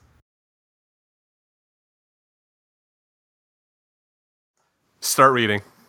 Broken Dick Super Twat, Booble Bop Candle Wax, Beanie Baby Crusty Pants, Frumious Bandersnatch, B- Bendy Bum Camera Stand, Bend That Dick Comin' Bitch, Eggs Benedict Crumble Snatch, Oh my god. Beneficial Cucumber, Fripple Dick Crippled Kids, Oh my god. Bumblebee Camel Toe, Butter, Butter Plug Leaky Crack. Ew. oh god. broke my phone crap i'm mad benefits cucumber Guys, guys. Bonky Hort Cutie Brunch. crumble plug snapple bath bumblefuck crapple fest bready man pokemon barmaid dick gotta catch butter my crumpets quick zaphod beeblebrox uh, broken, Oh, fi- broken fudge communist Can I read off a few? Yeah. Butterscotch Candy Batch. Uh, Bandicoot cu- Crumbly Cake. Bumper Stump. Uh, Cabbage Patch. Boiler Dang Curdle Snoot. Fraggle Rock Ampersand. Band Aid Chowder Pants. oh Pumpernickel Cumberbund. Um, Bimple Stitch Wonky Patch. Snickerdoodle Chitty Bang Bang. oh, God. So good. I love him. He's almost as good as Garrus Vakarian. well Well, they're they're both they both come from a similar species of lizard people. How dare you? Garrus was he was modeled after birds. He doesn't have any feathers. How did it come from that? Just not a lizard. He's a human being. He looks like a gray. he kind of does. A gray? The an gray alien. aliens Oh, that's the, with the wide set, wide Big, set the big eyes. black eyes. Yeah. guys in Trump's America. We need to stick together. All right, all right, all right, all right, all right.